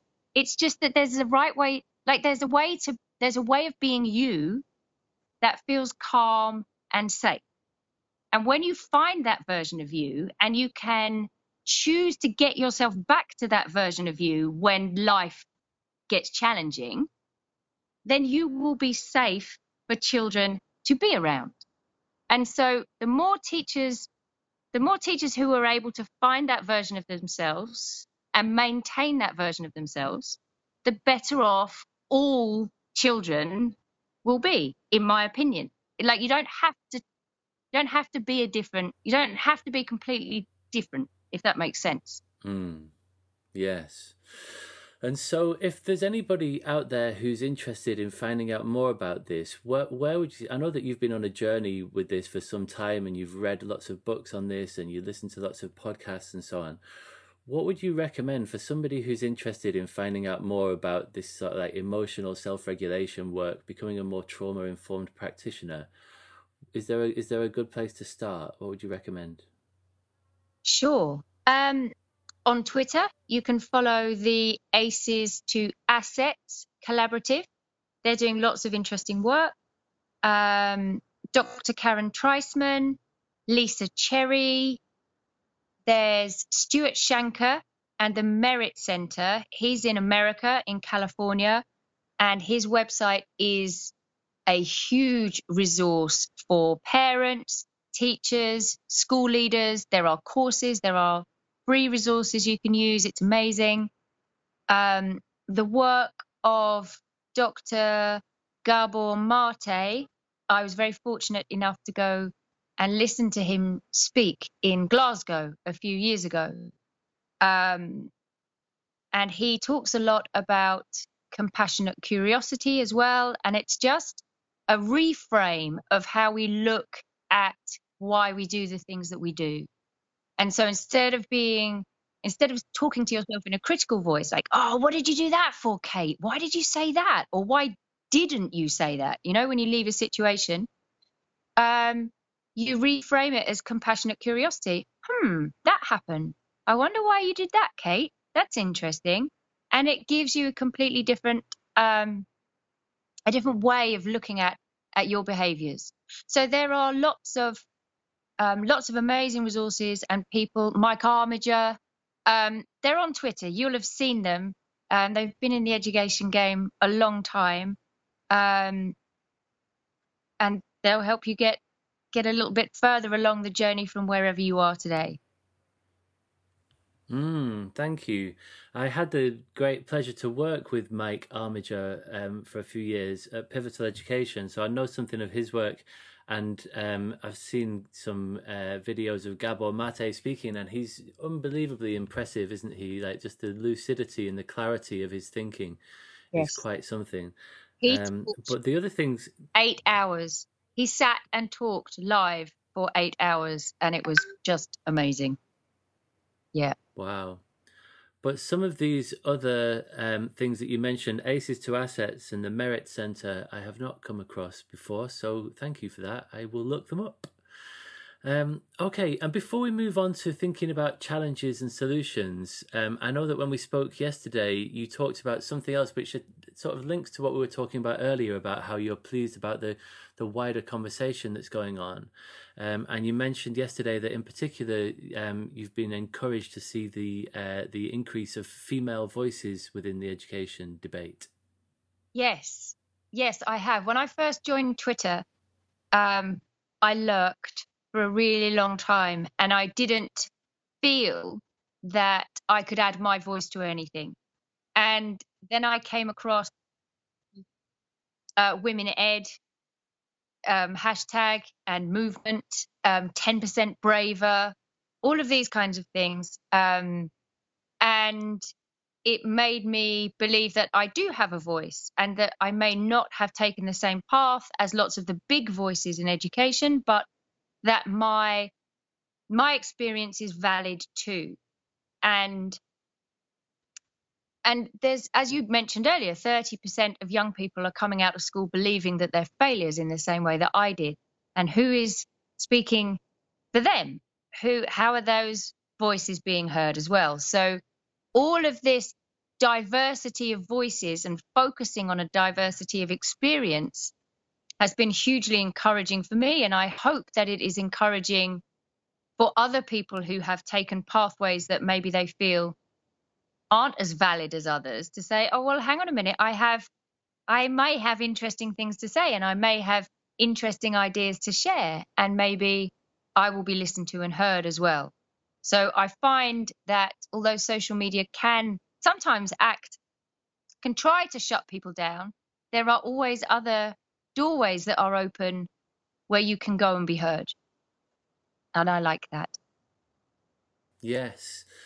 Yeah. So, I mean, obviously, I'm a man. I don't know if you've noticed this. Oh. Um, but yeah, well, um, and so I'm interested to. So you say that you lurked before sort of taking part in a discussion. You sort of were, were like just watching what was going on. I wonder, like sometimes I speak to my wife Ruthie, and she sort of says that she sometimes feels like she she sort of holds back and doesn't get involved in conversations and she puts that down to being female and this is somebody who's incredibly successful and confident and you know able to do all kinds of things but she f- says that she sometimes feels sort of reserved or not um not as sort of as freely um I don't not sure what the word is sort of a sense of just feeling like um, like she sort of has a right to have her voice heard or something. I mean, do you think that this is something that is quite typical of, of women, or is that just a sweeping generalization? I don't know about all women, but I do know that it affects lots of women that I have also spoken with. Um, and and that plays out. I mean, I'm watching it now with my daughter, who's eight years old, and she is smart and funny and brave and strong and athletic and all of these adjectives, and yet most people, when they meet her, talk about um, that she's kind and she's gentle and that she's pretty and things like that. And and they're not interested so much in her ideas and her thinking. Um, and I don't, I guess that just carries, it just goes in in childhood and it carries all the way through that there are there are some people whose ideas and thoughts are more valid than other people's. And being a woman, definitely, it feels like it. If I speak up, whenever I've been brave enough to speak up, it's almost like, oh gosh, she said something quite smart. Like they're surprised. Um, and I have experienced that as a woman. I still experience that as a woman. Um, so yes, I think it is a thing. Yeah, and I wonder if it's sort of, I mean, what would you put this down to? Is this like a, an everyday sexism thing? Is it an everyday sexism thing that somehow sort of gets internalized by, by women sometimes, do you think? What do you think the reason is that's behind this? Um, yes, I'm not sure that it's conscious all the time. I don't think that people do it um, deliberately, always. I think some people do do it deliberately. Um, and it is it's definitely a form of, of sexism. It's people don't expect girls to be as clever as boys. People don't expect women to be as sharp as men. Um, and if they if they are, then there's neg- they often feel that there's negative associations with that. I do feel that it's not my place to have an intellectual debate. I think you've only got to look at who's inside when there's, you know, um, people are, are, are are showing off their intellect on Twitter, and it's a very male-dominated um, forum. I find often, and if I if I wander in by mistake, I leave again quite quickly and feel like it's not my place to be there. And I'm not a shy person.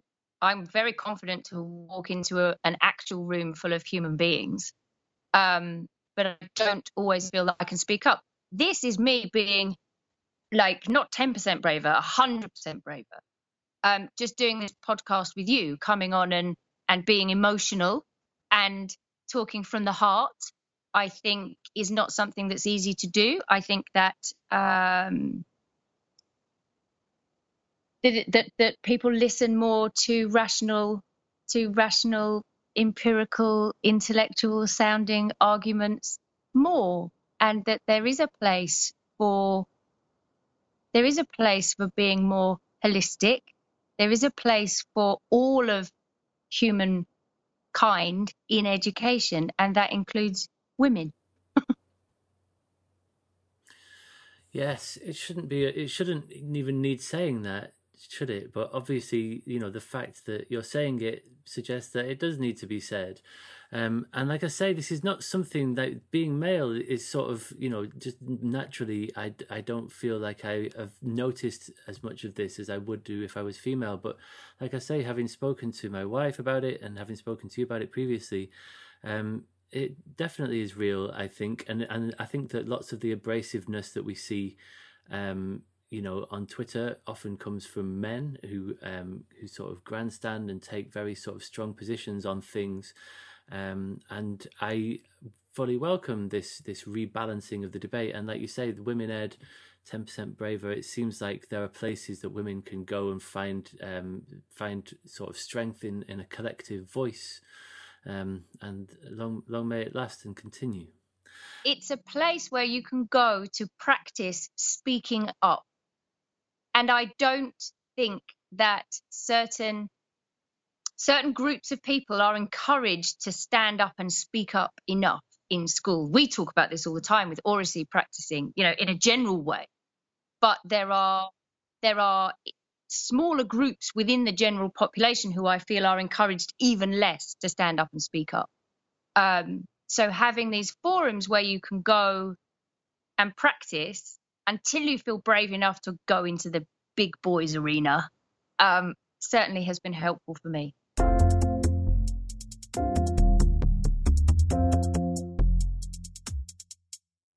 As well as just satisfying my unquenchable appetite for talking about education, I would really like for this podcast to be the catalyst for a wider conversation about education reform. With this in mind, there is now a Rethinking Education community forum where listeners can follow up the ideas we discuss in the podcast, ask questions either to myself or to my guests, and interact with one another as we think through the details of how we might rethink and reform education so as to increase our chances of surviving this crazy period of history that we are currently living through. There's also a free 10 part video course, Learning to Learn at Home, for parents and carers who want to help their children, anyone really, but young people in particular, become more confident, proactive, independent learners. The Rethinking Education Community Forum is a mighty network, so it works on any device. If you're on a computer, visit rethinking-education.mn.co or you can download the Mighty Networks app and search for Rethinking Education. Okay, on with the show.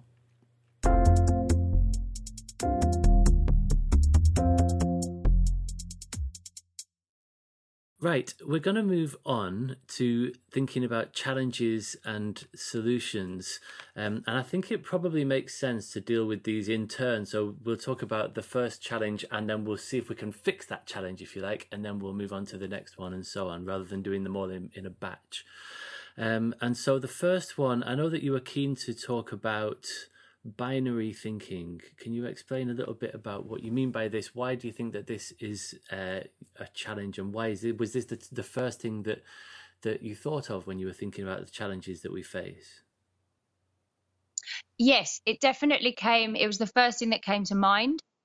Um, that there seems to be a right way of thinking and a wrong way of thinking on on on either side, and therefore, if you if you are someone who so i'm i'm like a solution seeking missile if you like. I'm like there's a problem here. Let's see what we can do to fix that right? Like why does that have to be uncomfortable forever? Like maybe we can take it apart and put it back together again and it will be more comfortable to sit with. Um and and i find that it's very difficult to have those conversations to say well i like this and this and this aspect of traditional educational pedagogy. But I'd love to add this and this and this from a more progressive mindset because I think it would work better.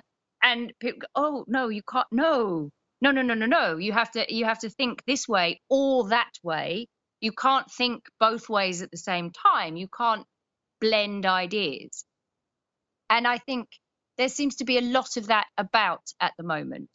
So you're either uh, pro Brexit, which means you you have to be racist, and all of these other things that go with it. There's there can't be any subtlety in why you might choose to make decisions, and I think that that is very dangerous for for people like me who like to find solutions and who like to bring people together and who don't like this sense of increased separateness that is happening. Um, I do believe that um, when we come together to try and solve and overcome challenges, everybody wins. You know, it's better for everybody. So I find the binary thing at the moment a real challenge. Yes, I agree.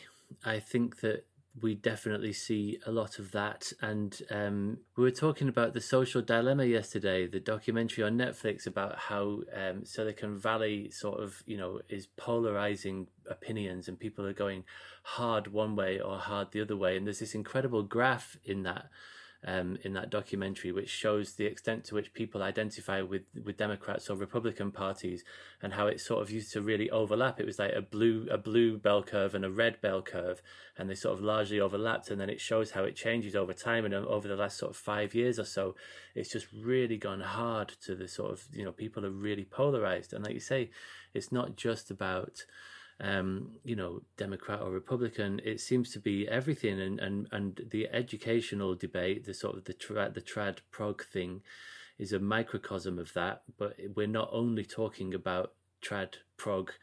I, you know ideologies um, when we're having this conversation about binaries like you say it's sort of like you know, I know that within your family, there's people who are really hard in favour of Brexit, people who are really hard against it, and it's really hard to find common ground or to even have a conversation that's just, you know, in any way, you know, productive or sort of healthy, healthy discussion.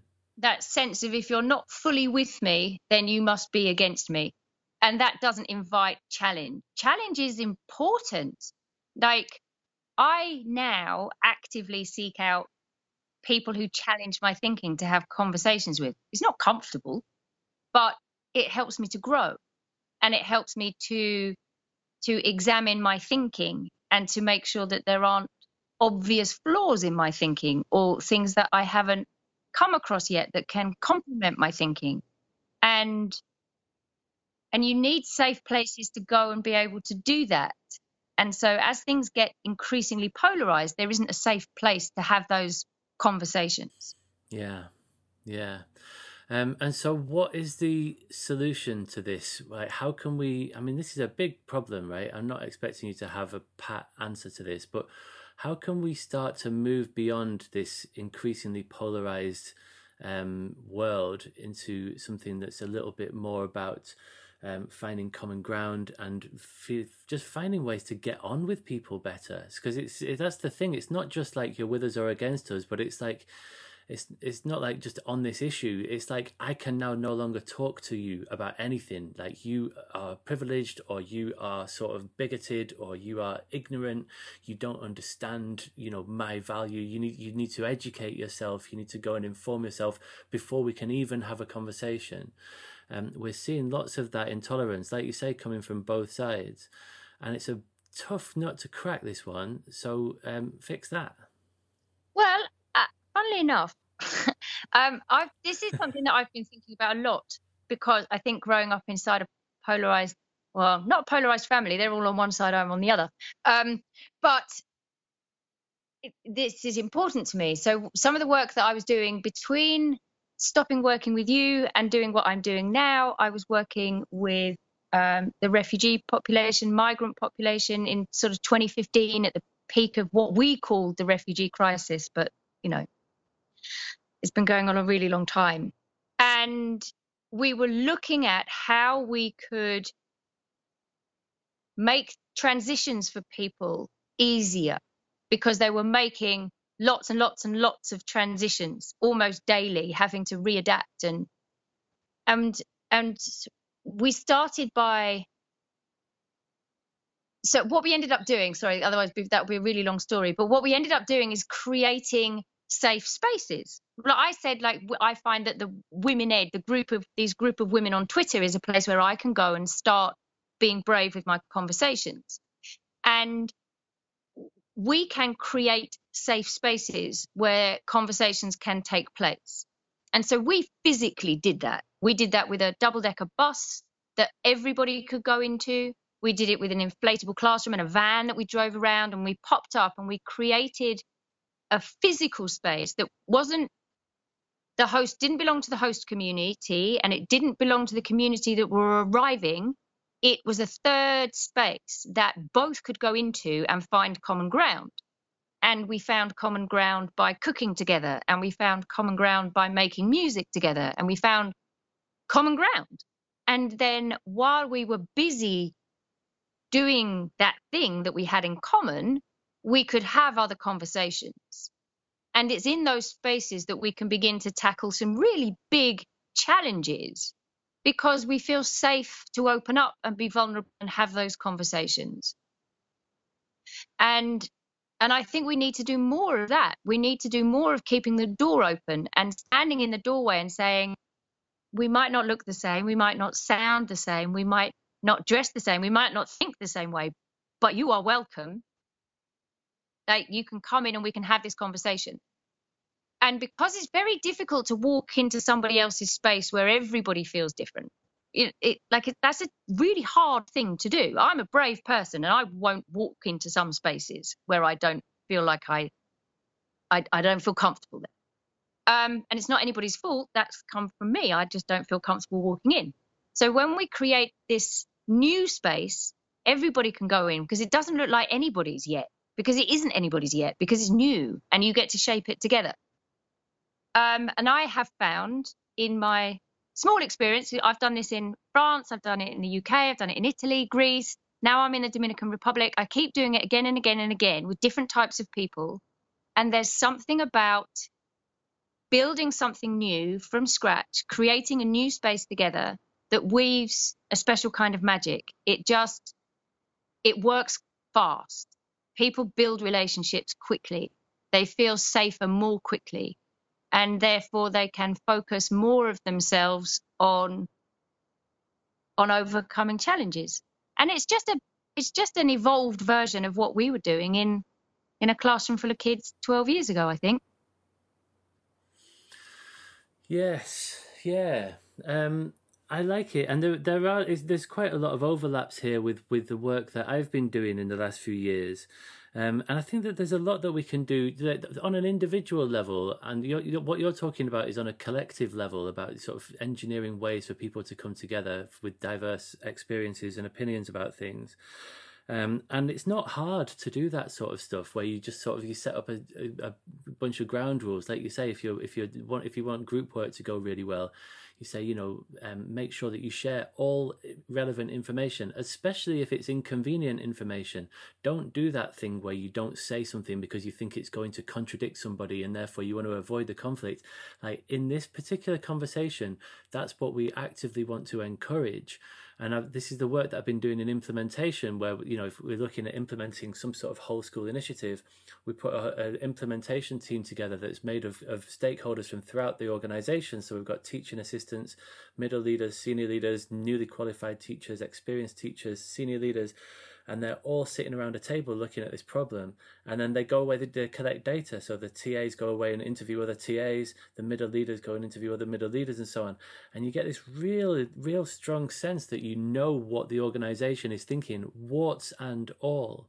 And that gives you a really good basis for for implementing some change and that's just in a sort in a practical sense in that it's not hard to to to just agree a set of ground rules to say that we we can say what we really think here honestly without fear of repercussion.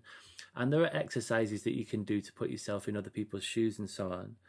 Um, but then also just on an individual level you know i think that a number of people are starting to do this recently. I think especially since 2016 when brexit and trump just totally swiped lots of people who are traditionally of the left, especially as I am, and I think that you are as well. Um, well, I know that you are. Um, was like, what the hell just happened? Like, I didn't understand that. And so lots of people then started to read more widely. And I've definitely been on that journey. You know, I've been subscribing to The Spectator for the last year or so. And I even read a few Ayn Rand books, which I don't particularly recommend. But but what I do recommend is like watching sympathetic interviews. You know, like when you see somebody who's like some sort of somebody who's like considered to be a polarizing figure, even somebody like Katie Hopkins, say. I remember watching an interview with her that was like a sympathetic interview by somebody who was also of the right. I think it was on the Rubin report or something. And she's talking about, you know, she's not got her back up there. She's relaxing and she's smiling. She's talking to somebody. She's not having to sort of to play the game that she plays where she just gets clicks for saying outrageous stuff. Um, and she's talking about her values, and I think that she was in an army family. I think her dad was in the services or something, and so she that was her world, right? And she had this very strong sense of patriotism and, and an attachment to the to the idea of a nation state, and that's the values that drive her as a person. And when you when you sort of take the effort to reach out and you think, okay, like what what common values do do Katie Hopkins and I share? Like obviously she's an extreme version, but actually when you when you go through this process, um, you find that that there's you know it's that sort of that phrase that Jo Cox said we've got a lot more in common than that which divides us. And it's really true even with people who you would consider to be you know the most polarizing toxic voices uh, on the debate you know. And, and unfortunately to come back to the social dilemma the, the internet rewards that behavior doesn't it? People who say outrageous stuff um, you know get clicks and we're all guilty of it. You know i was i found myself doing it recently. You know if you say something really sort of vanilla on twitter nobody likes it nobody retweets it nothing happens. You say something a little bit you know more abrasive and all of a sudden you've got people going what do you mean that's outrageous? And then you end up having a more interesting discussion. And so like the the forum you know we're all we're all sort of playing this game to some extent. Um but and and, and the internet in particular sort of requires that we do but um, we can become more self-aware i think about it and and there are there are definitely ways that we can that we can interact that are more healthy. For sure. Uh, but and they take a little bit more energy and effort but they are much more rewarding.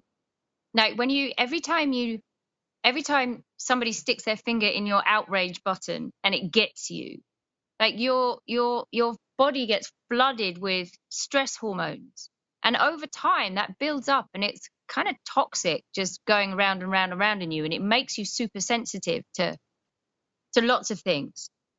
So being able to, being able to be more measured and, um, and to be able to let, to let those opportunities to be outraged sail by, um, is really important. Um, and I think I think we can spend a little bit more time inviting people to find that version of themselves. It's really easy to be manipulated. We've spent a lot of time and energy uh, figuring out how to get human beings to do what we want them to do. And we know how that works now. And we can, it doesn't take a lot of imagination. And there are, you know, we've seen where it can go, right? When you manipulate people with fear, we've seen where it can go. People don't think, they just do and and that can be terrifying. And so i suppose what i'd like to encourage is is the antidote to that right? Is how do you how do you learn how to be more aware of when someone else has got a pointed stick in your outrage button deliberately because they know that if they keep prodding you repeatedly you're going to act in a certain way that is to their benefit if we can teach people how to notice when that's happening to them, then they can say, "Oh, no, thank you. I see what you're trying to do there, and um, I'm not playing that game. I'm going to make a rational, conscious choice about what I want to do that's the best thing for me, not the best thing for you." And that's that's self-regulation. That's we can teach that in schools. We can teach children how to notice when they are being manipulated and and to guard against it and to make sure that they're not doing it, that they're not adding to that energy and making it worse. Um, we, you know, I've, my phone is in black and white most of the time. I learned that trick a few years ago, so it doesn't work on me in the same way. We can, we can choose to be manipulated less than we are if we know it's happening. If we don't know it's happening, we can't put those guards up. Hmm. So, did you just say that your phone is in black and white? Yes. What do you mean by that? If you switch your mobile phone, so Tristan Harris, who did, who made the film The Social Dilemma, I've been following him for a long time. He set up something called the Center for Humane Tech, and I'm nerdy about things like that. So all of that fascinates me, human behavior. And the way that your phone works on your brain is the the the, the colors and the lights and the things dropping in, right? It's like crack for your brain. And so if you switch it into black and white, into grayscale, uh, it doesn't work. I didn't even know you could do this. Yeah, it's literally repul- Your phone is lit is repulsive. You pick it up and you're like, why would I? Why would I want to poke at that? Ugh. And you put it down again. So you can go into any phone in settings and make it go black and white. Yeah, it's called grayscale or well-being mode. Wow. Just you, the whole of your screen goes into black and white, and it all you can really do on it is like if you want to still look something up on the internet, you can read it. It just doesn't. It doesn't poke at your brain. It doesn't like entice you in to look at it. You don't want to look at it. It's repulsive. That's amazing. I really want to really want to go and make that happen right now. I'm going to make a note of it. Thank you. Um, and so, I mean, you're talking uh, like, I mean, we're learning to learners, right? And this we're talking about monitoring and control again, aren't we? You were just talking about watching your thoughts go by, realizing that your thoughts can exist independently of you. That thoughts, to some extent, are like memes that reproduce themselves in people's minds, and our minds are like really fertile sort of petri dishes, right? That memes just sort of like take root, and we have responses to things, and we see something on the internet, we feel outraged, we fire off a tweet, we sort of feed the machine. Um, and actually through the, the, the, the emancipatory mechanism the way that we get out of that that loop of having our buttons pressed and pressing other people's buttons is monitoring and control to, to pay attention to notice what happens um, and through noticing and paying attention, we start to realize where the levers are. We realize that you, you know, you are not your thoughts. That you don't have to. I love that phrase. Don't believe everything you think. Yeah. You know, recognize that um, that you may very well be wrong about many of the things that you believe currently. Um, yeah. And and I, I also think that meditation is a super important part of this problem that uh, or rather a super important part of the solution. And we we included a little bit of meditation in the learning skills curriculum but not very much and not from the outset. And i think in my future work with schools I want to explore this more deeply because um, it seems to be that meditation is like the ultimate sort of like set of tools that you can teach somebody or that you can learn for yourself into how to monitor and control you know we're not just talking about monitoring and controlling you know your ability to write an essay here or to pass a spelling test but monitoring and controlling your innermost thoughts and the way that you respond and react to the external world mm because we can't control the external world as we're all experiencing now, right? Like no one is controlling what is going on globally.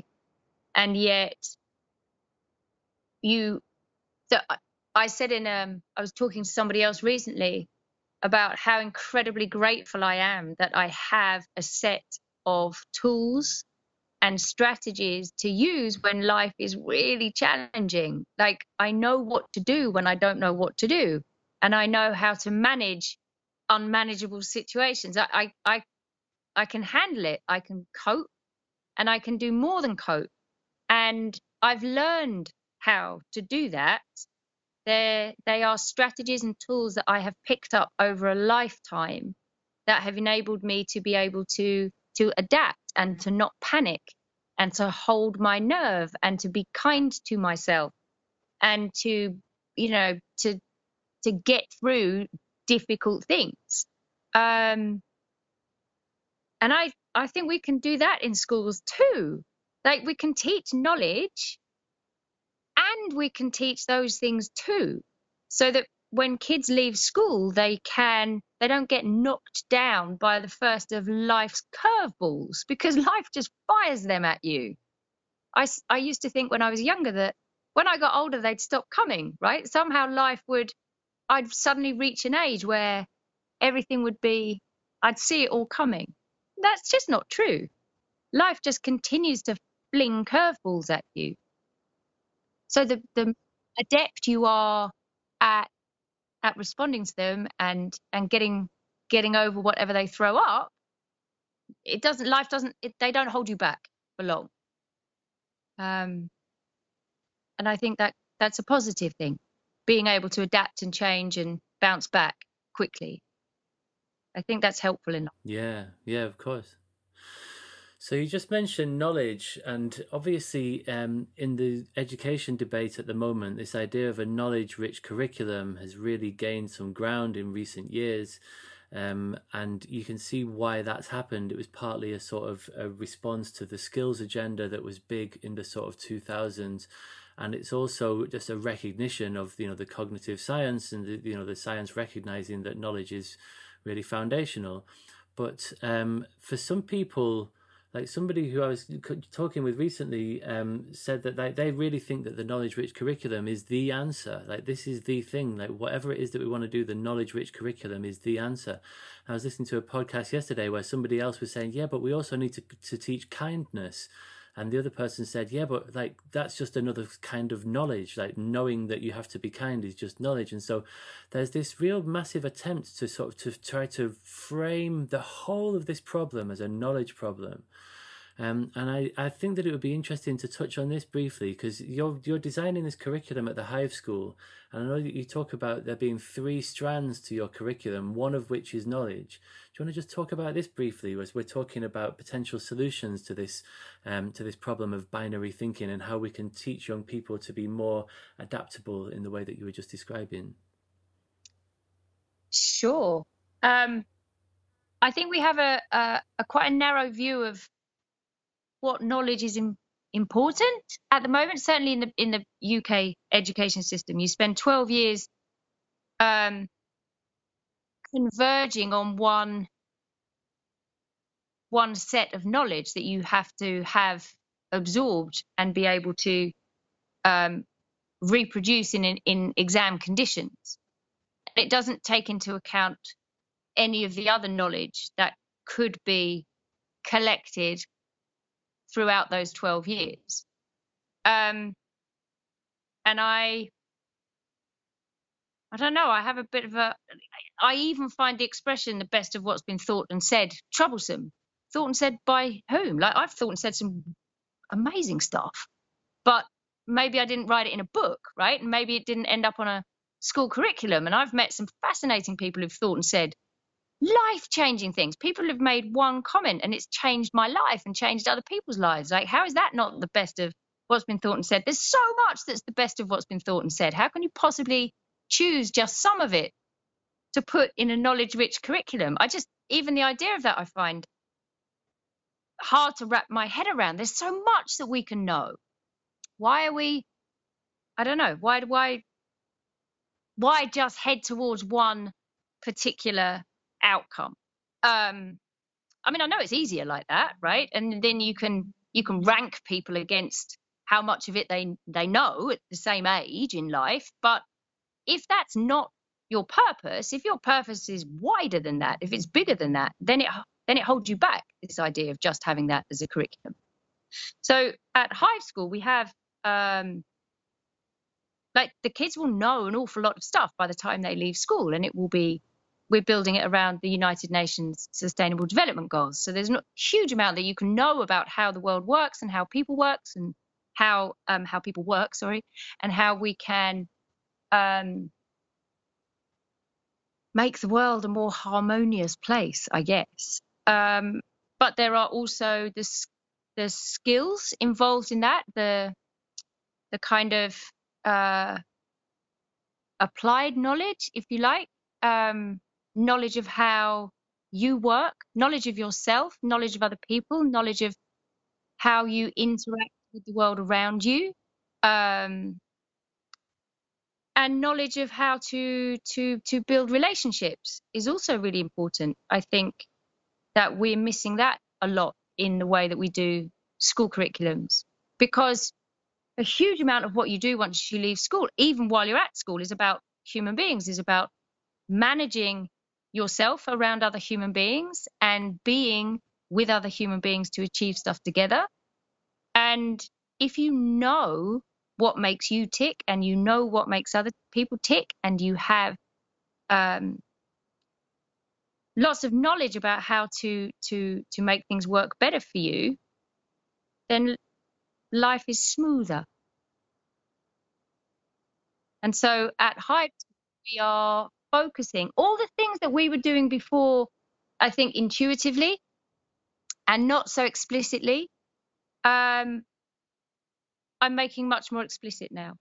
So we're talking about how you form a relationship with yourself and how you become self-aware and you know right down to different check-in techniques different ways to ask yourself how you're feeling today and to record that and then to respond accordingly um, and and making it a very deliberate thing that we do how do you get yourself into the best state of mind to tackle the task that you have set for yourself and that might be a learning task or it might be something that you need to do at home. But there's an optimal zone for achieving that task. And if you know how to get yourself, you, A, you know what the optimal zone is for achieving that task, and B, you know how to get yourself into it, then then you can be much more effective as a human being. That's the thinking. Okay. And so these three the three strands of the curriculum are knowledge, skills, and relationships. Yeah. Is that the third one? Can you tell me about the relationships one? Because knowledge and skills we hear a lot about. What's this going to actually look like in terms of, um, you know, this like school life? You were just talking about somebody's relationship with themselves. Um, I'm assuming that it also, you know, focuses on their relationships with one another and with the outs- outside world. Um, what's that going to look like? Would you say? So if if you have something that you want to achieve, um, there are different ways that you can go about achieving it. And historically, I think we have a very individualistic approach to to achieving our learning outcomes. Like, I need to do this all by myself, and I don't even want to share that I remember being a child at school and bending my elbow around my work so that nobody else could copy my answers because I and and that was a thing right and it was cheating if you asked somebody else for an answer it's not cheating it's sensible if you know that somebody else knows how to do what you want to do ask them like how did they learn how to do it and can they can they help you get there too um, and so, but if you don't know how to have those conversations, if you don't know how to approach that, you don't know how to build the relationship that you would need in order to achieve that, you can't ever can't ever do that. You can't ever make life easier for yourself. And human beings do really well around other human beings when they are able to communicate their needs effectively and have their needs met. And so again, it's one of those things. If you are fortunate and you're born into a family that teaches you how to articulate your needs and how to meet them and is good at meeting one another's needs, then you will potentially learn how to do that. And if you grow up in a family that doesn't know how to do that, then you won't. And if you don't get taught how to do it at school, when are you exactly supposed to learn how to form healthy and meaningful relationships that can help you navigate life. Yeah, yeah. Um, and, and it, it's it's who you know sometimes, not always just what you know. Like there's there's that expression exists for a reason, right? It's not what you know, it's who you know that matters. And if you know how to form relationships, then it doesn't have to be an accident of birth, right? It doesn't have to be that you were born to parents who were good at networking. You can build your own networks. Yeah, I think that this is very sensible way forward, and that we can um, teach this stuff more, you know, explicitly, like how to get along with other people. And we did this. This is something that we we put a lot of focus on in the later years in the learning skills curriculum at Seaview um, you know, starting out at the start of the year where young people were able to sit with the person of their choosing, so they could sit in their in their friendship pairs, so they could learn how to speak and listen really effectively using these ground rules for exploratory talk within those pairs. And then you'd introduce a third person and then a fourth, and then we would repeat that cycle in the second half of the year but with you know groupings of the teachers choosing right and so that by the end of the year the the kids were expected to be able to have a high level conversation with anybody in any group size that they that they found themselves in um, and the, the, the kids really enjoyed that aspect of it. They liked the fact that they were required to sort of to venture out of the apparent comfort of their friendship groups and to sort of to, to get to know one another better.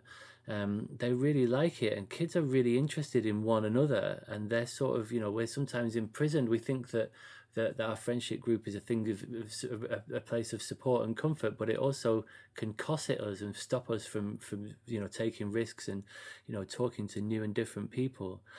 Um, and and I what you mentioned about about individualism really resonates with me, and it seems like this is a much more helpful way to frame the trad prog debate where you know we just go round in circles and you know guy claxton calls it the punch and judy show um, of just sort of endless back and forth and which one is right and you know books books have been written about how wrong-headed the whole progressive ideal is.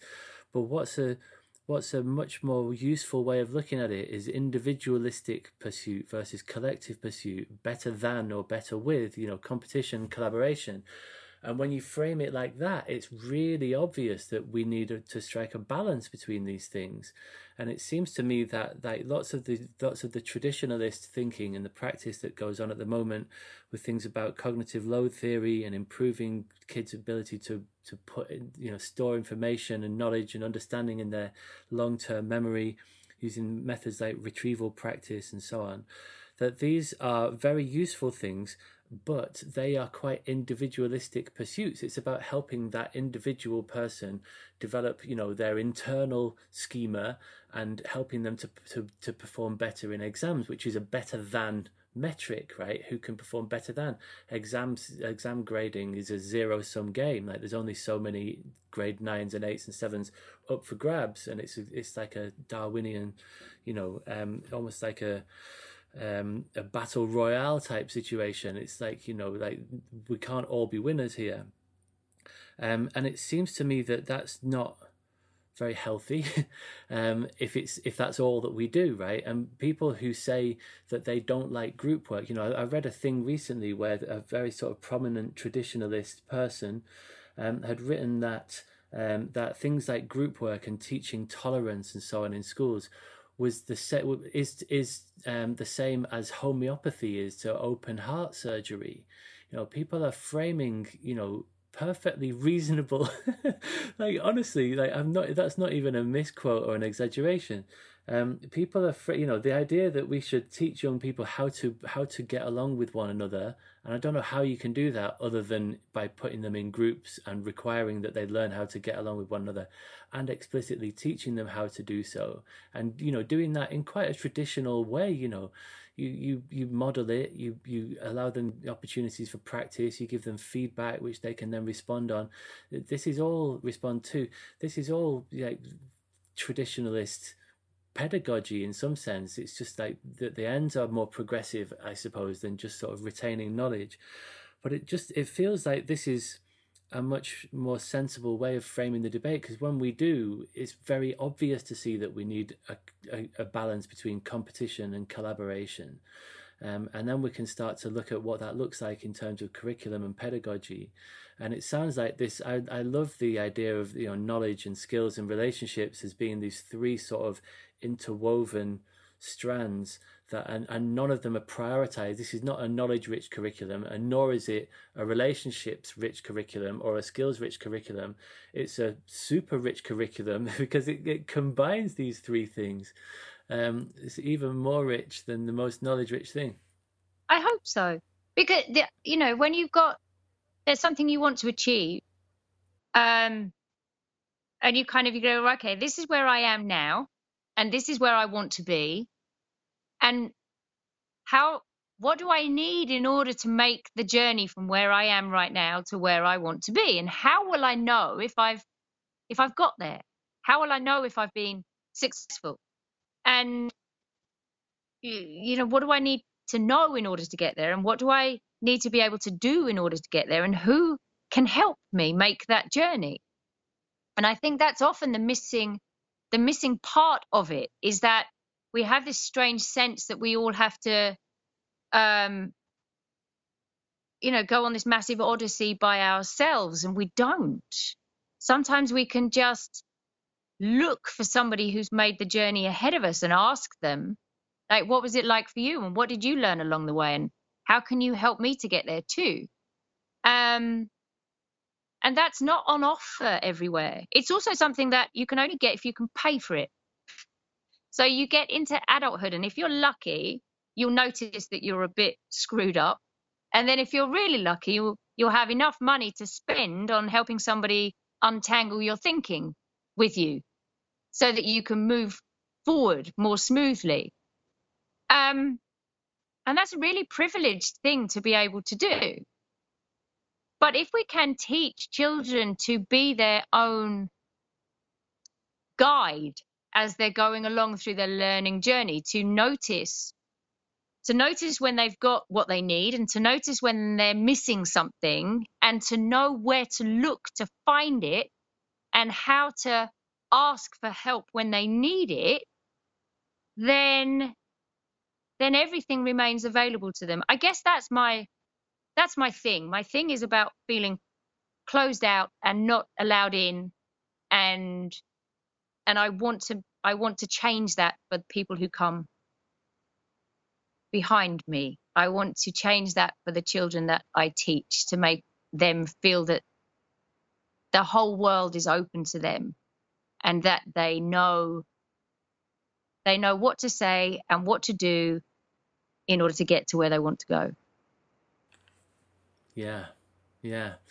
I'm just so looking forward to seeing how this thing plays out because um, obviously we need balance and, and it seems so we, we were recently speaking with somebody weren't we who um, knew somebody who had worked at, at high tech high in the states um, where um, they described the young people as being able to to leave. They they were you know able to direct a movie and they could raise thousands of dollars overnight in campaigning and they were really active people who knew what to do when they didn't know what to do but their you know their spelling was shocking and they weren't, weren't very good at maths and like you know they just like mental arithmetic right? And clearly like the, the, that agenda had been privileged above the academic agenda.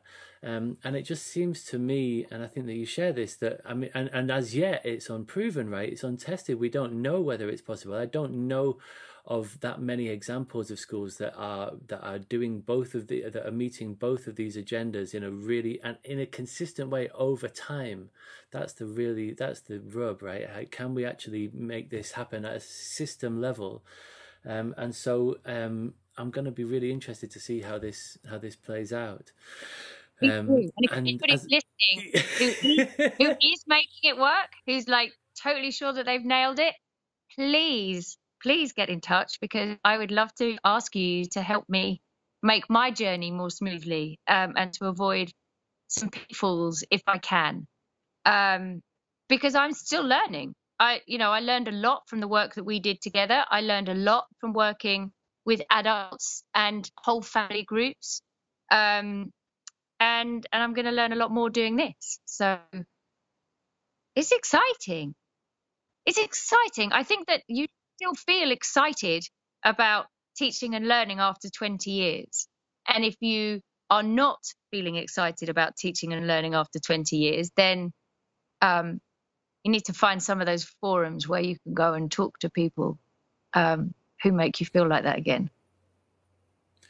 Of course, and and this is you know this is where you're at now in your life, but this is not where you were you know, five or ten years ago, you know, you were not in a situation where you were going to sell your house and move to the other side of the planet and sink half of your life savings into, into you know, growing a new school movement. Like that was not something that you know you could just flip a switch and make it happen.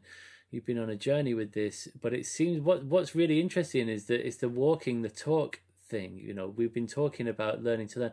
I've recently interviewed Ian Cunningham with self managed learning, and, and it, lots of the principles of self managed learning overlap with learning to learn. And what you find is that when you do this work with people, they're often not where you know a year down the line they are not doing what they were doing when you started that conversation because they realize that this isn't working for them and that some things they're happy with and other things that they're not and they start to change their lives and little by little you find that you can you know change your world and therefore the wider world um, which brings us neatly, I think. Sorry, did you want to add something there? No, I think I just wanted to say that um, it's it's often viewed as a negative if maybe there's a bit missing, but like we're kind of obsessed with everything being in before children finish school at 16 or 18. Like it all has to be in there and it all has to be tested as having been in there like over the space of two or three weeks in June. And that's a bit crazy because if you when you leave school to go okay right I, I know how to do this i know how to do that i know how to make a film i know how to change the world but my maths is a bit shoddy like you know what to do. You go online or you find a teacher you find yourself a tutor and you get your maths to the level that it needs to be in order to achieve what you want to achieve. Learning doesn't end when you've passed those exams. That's just the beginning of the rest of your life hopefully filled with learning and if if when children reach that point they go oh there's a bit missing like i am aware that my knowledge isn't as filled in or my competence isn't as strong as i want it to be in this particular thing then they have a set of tools and strategies and people that they can go to to help them fill in that gap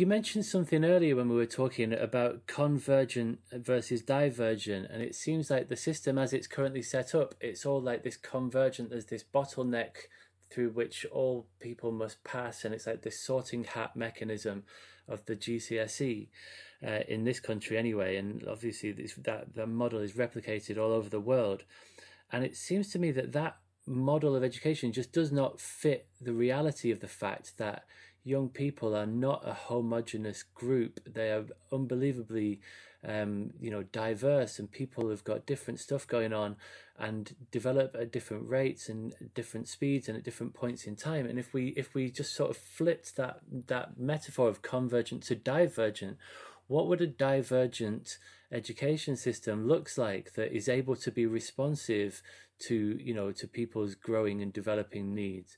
And I remember thinking a number of years ago about an idea of a voucher system where, you know, for example, I'm not saying that this is the solution, but it's just an idea where you could give kids um, a voucher for two years of free education at age 14, and they can either choose to use it now or they can use it when they're 25 if you want and there's like two more years of free education.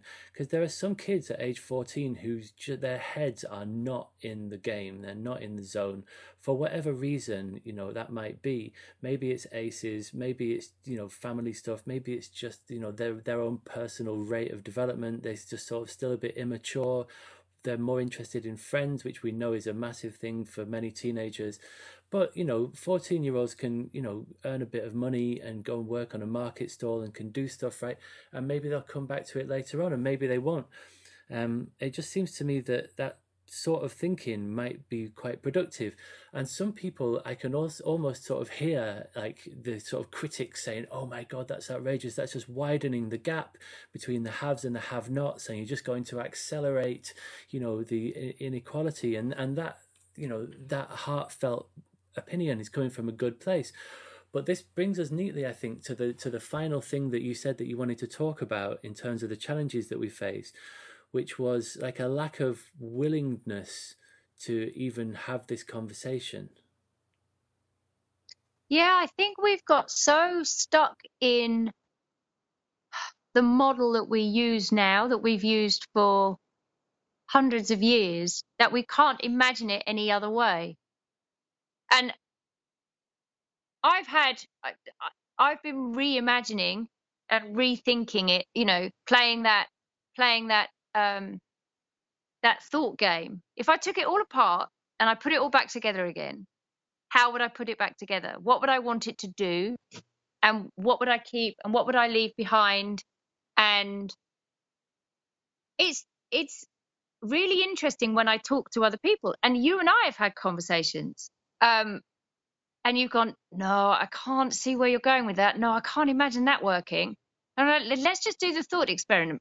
Let's just keep going with the idea. Let's see how how far we can push our reimagining. And it doesn't mean that you're going to end up at the far end of your thought experiment, but it enables you to go to new places and to bring new ideas into to, to overcoming a challenge. And there are a lot of challenges to the way that our education model is set up. 30% of young people aren't doing well. It costs a huge amount of money. It burns up teachers and makes them miserable and unhealthy you know there's there's a lot that needs that could do with a good old overhaul and i find that there's a very small pool of people that i can have that conversation with um, i was talking to kay sidebottom just recently and she said oh it's been a long time since i've actually had that kind of conversation with someone who's who's really thinking and i remember being inside school and thinking it cannot be different it's this way because this is the only way it can be. The idea that it could be different is it was beyond my capacity. And it's only as I've come outside of the school system and I've literally traveled further and met more people and seen different ways of doing all kinds of things that I've realized it doesn't have to be the way that it is. And so I'd like to see more creative thinking. I was at um, an RSA tribute to Sir Ken Robinson online. And it's sort of 20 years since he wrote his report, the name of which escapes me right now, but about how we could reimagine education. And it hasn't, there's been very little impact. Um, lots of people are talking about how they wish it could be different, but I'm not sure that they believe that it can be different. Um, and I think that's a challenge. If you don't believe it can happen, then where can you go with that thinking? Um, so a, a, lack of imagination and belief that it can be different, I think, is holding us back from making any real change. Yeah.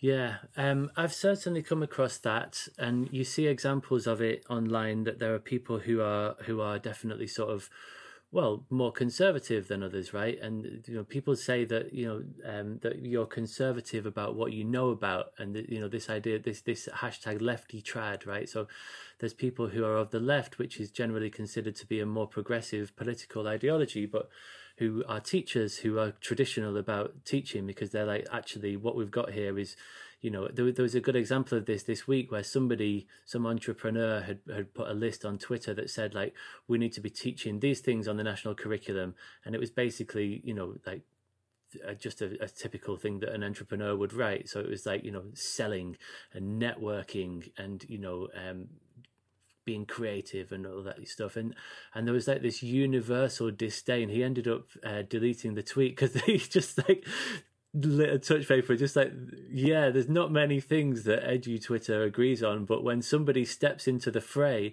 um they're like whoa they're like we're just gonna you know unanimously just sort of tear you to tear you asunder if you suggest that you know we should be doing things radically differently um without without thinking it really carefully because you know he might have had some valid points to say right but the, but the way that we frame this discussion is really important. And I saw a really interesting Twitter thread recently that I was a part of where, you know, there's this organization that's just sprang up in the last few weeks called Rethinking Assessment, and they're looking at, you know, GCSE in particular as being a problem. And it's quite a diverse coalition of voices that they've got, not just teachers, but, you know, neuroscientists and, and so on. People are involved in this and um, and somebody was criticizing this movement for for sort of essentially being too critical and saying like we need to scrap GCSEs and and I do agree that like we should maybe ban the word scrap from this conversation because we hear that all the time. We should scrap the DFE we should scrap Ofsted scrap GCSEs you know. And it's like well what are you going to put in its place? Like we need to have something that's a lot more of a like helpful suggestion than just like trash everything. Um, and you hear that other phrase that people often say which is like like we need to just tear the whole thing up and start again. And my heart always sinks when I hear that. It's the sort of thing like, what does what do you even mean when you say that? What do, you should tear up schools? Should we just like stop, just close all the schools overnight, and then figure out what we like? What do, what are you actually talking about when you say that? Like that's not in any way helpful. And I think that the the language with which we phrase this sort of um, ideas about education reform is so important. Um, but that's what we're here to do, right? That's what this podcast is all about. There's the idea of rethinking education and, and trying to encourage um, people to take part in this conversation. And although this is still quite small and it's been only been going for a few weeks, you know, I've had some really lovely feedback from people, and there are people out there, people who are keen listeners to the show, who are really interested in rethinking education and in having this conversation and people who are really quite traditional as well there's, there's a chap who i've worked with quite closely recently um, who listened with great interest and he you know he would consider himself to be a traditionalist um, and he listened with great interest to the ian cunningham stuff in particular um, and he, I'll name him. It's Patrick. Hello, Patrick, if you're listening. And then he sent me this really fascinating thing where he was saying, like, I've been you know, really influenced by Michaela, right, and the knowledge of the, the the power of culture. Was it their recent book and the Tiger Teachers, and and he was saying like Michaela's really impressive. They're achieving these incredible results, and it's like a, a far far extreme, right? You know, Katharine Birbalsingh is often described as the the strictest head teacher in the country and so on. But then you know SMLC Ian, Cumming, Ian Cunningham's like alternative school where you know the young people are free to do whatever they want. You know, it's not only are there no silent corridors, there are no corridors. You know, there are no injunctions other than sort of generally agreed upon values, and the children, the young people rather, are very much involved in shaping those values and how that democratic education community works. And he was fascinated by this. He's like, how can this be? How can SMLC work and Michaela work? How what is going on here? And then he was recognizing that actually there's some common ground here that both places put lots of emphasis on, you know, respect, respecting one another, respecting the building and its contents and so on um, and that there's you know high levels of buy-in from staff. And then he was talking about how we could actually incorporate these two very different ways into one organization, so that you could have you know a, a sort of a, a, tight but loose timetable where you've got you know some taught stuff, some stage not age stuff some stuff that's you know taught with a very strong knowledge rich curriculum but you've also got like elements of self-managed learning scattered throughout the day and, you know, I'm really encouraged by the fact that people are willing to have these conversations and are already at the point of like drawing up school timetables, right? Like, like what would this actually look like in reality?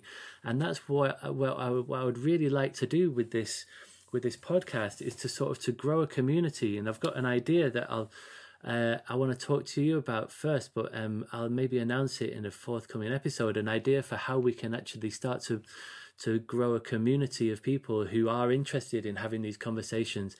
And it's not just shooting the breeze and having some armchair debate like you know people might have done for the last 20 years about ken robinson's ideas but actually let's start talking about like the the nitty gritty and the implementation of these ideas. Like what would it take to translate this vision into reality so that we can have something that more closely resembles reality right? Which is this more divergent flexible responsive education system that just seems like it's so urgently needed. I would love to be in that conversation. I remember it was years ago, and I was teaching almost all year seven, and I taught learning skills with you, and I taught English, taught French, Spanish, and PE. And I was running down a corridor between a Spanish lesson and a PE lesson, I think. And it, I was just like, this is ridiculous. Why is it carved up like this? Why is it chopped up into five separate ideas that run back to back that don't bleed into one another that don't even make sense next door to one another? This is like really schizophrenic and it's tiring me out. Like i have to get my teacher mindset from spanish grammar into like year 7 boys football rules and that's really hard to do. And this must be really painful for children. Like, I wonder if we didn't do it like this, how how would we do it? And that's the question that I want to ask. Well, if it wasn't like this, how could it be? And and then figuring out like you say, so it's not an armchair exercise. That's the bit I'm interested in. That's why I sold my house and traveled halfway across the world. I discovered the world schooling community. I was like, oh, hang on a minute. These are parents with children and housing to pay for and food to pay for and responsibilities that, that they have to um, undertake. And yet they are traveling with their children. They feel free, they feel accomplished, they feel purposeful, they feel wholehearted. They're making it work, right? They're living the dream. How? How are they doing that? What are they like? What are the nuts and bolts? What does it look like? What does it feel like? What does it sound like? How much does it cost? How much of this do you have to do? How much of that do you have to do? That's what fascinates me. What how do you blend the recipe that's right for each person? And I think that we can do that with whole education systems as well. I don't see any reason why you can't. Um, so, yeah, count me in. I'd happily join that gang. Now, the invite is in the post. I mean, it's such an exciting point in time. I feel incredibly um, privileged and proud to know you and to um, to to be in you know ongoing conversation with you, especially at this point in time as you are about to embark on this incredible next chapter. The actual real young people are coming to this building that you've um, procured um, in a short space of time, um, and they've got you know very real ideas of their own, and their parents have got their own ideas about how they want this all to work, and I'm absolutely fascinated to see how this will play out, um, and I'm sure that you'll be back on the show before long to uh, to share your uh, adventures. So, um, as a final question, is there anything that you would like to um, to add to what we've already talked about, or to say, or to ask for anybody out there um, to um, you know, share their ideas? Is there any way that people can get involved or find out more about Hive schooling? And what's your vision for the future of Hive schooling as well? Um, I would like, I would love for there to be lots of Hive schools dotted around the place um,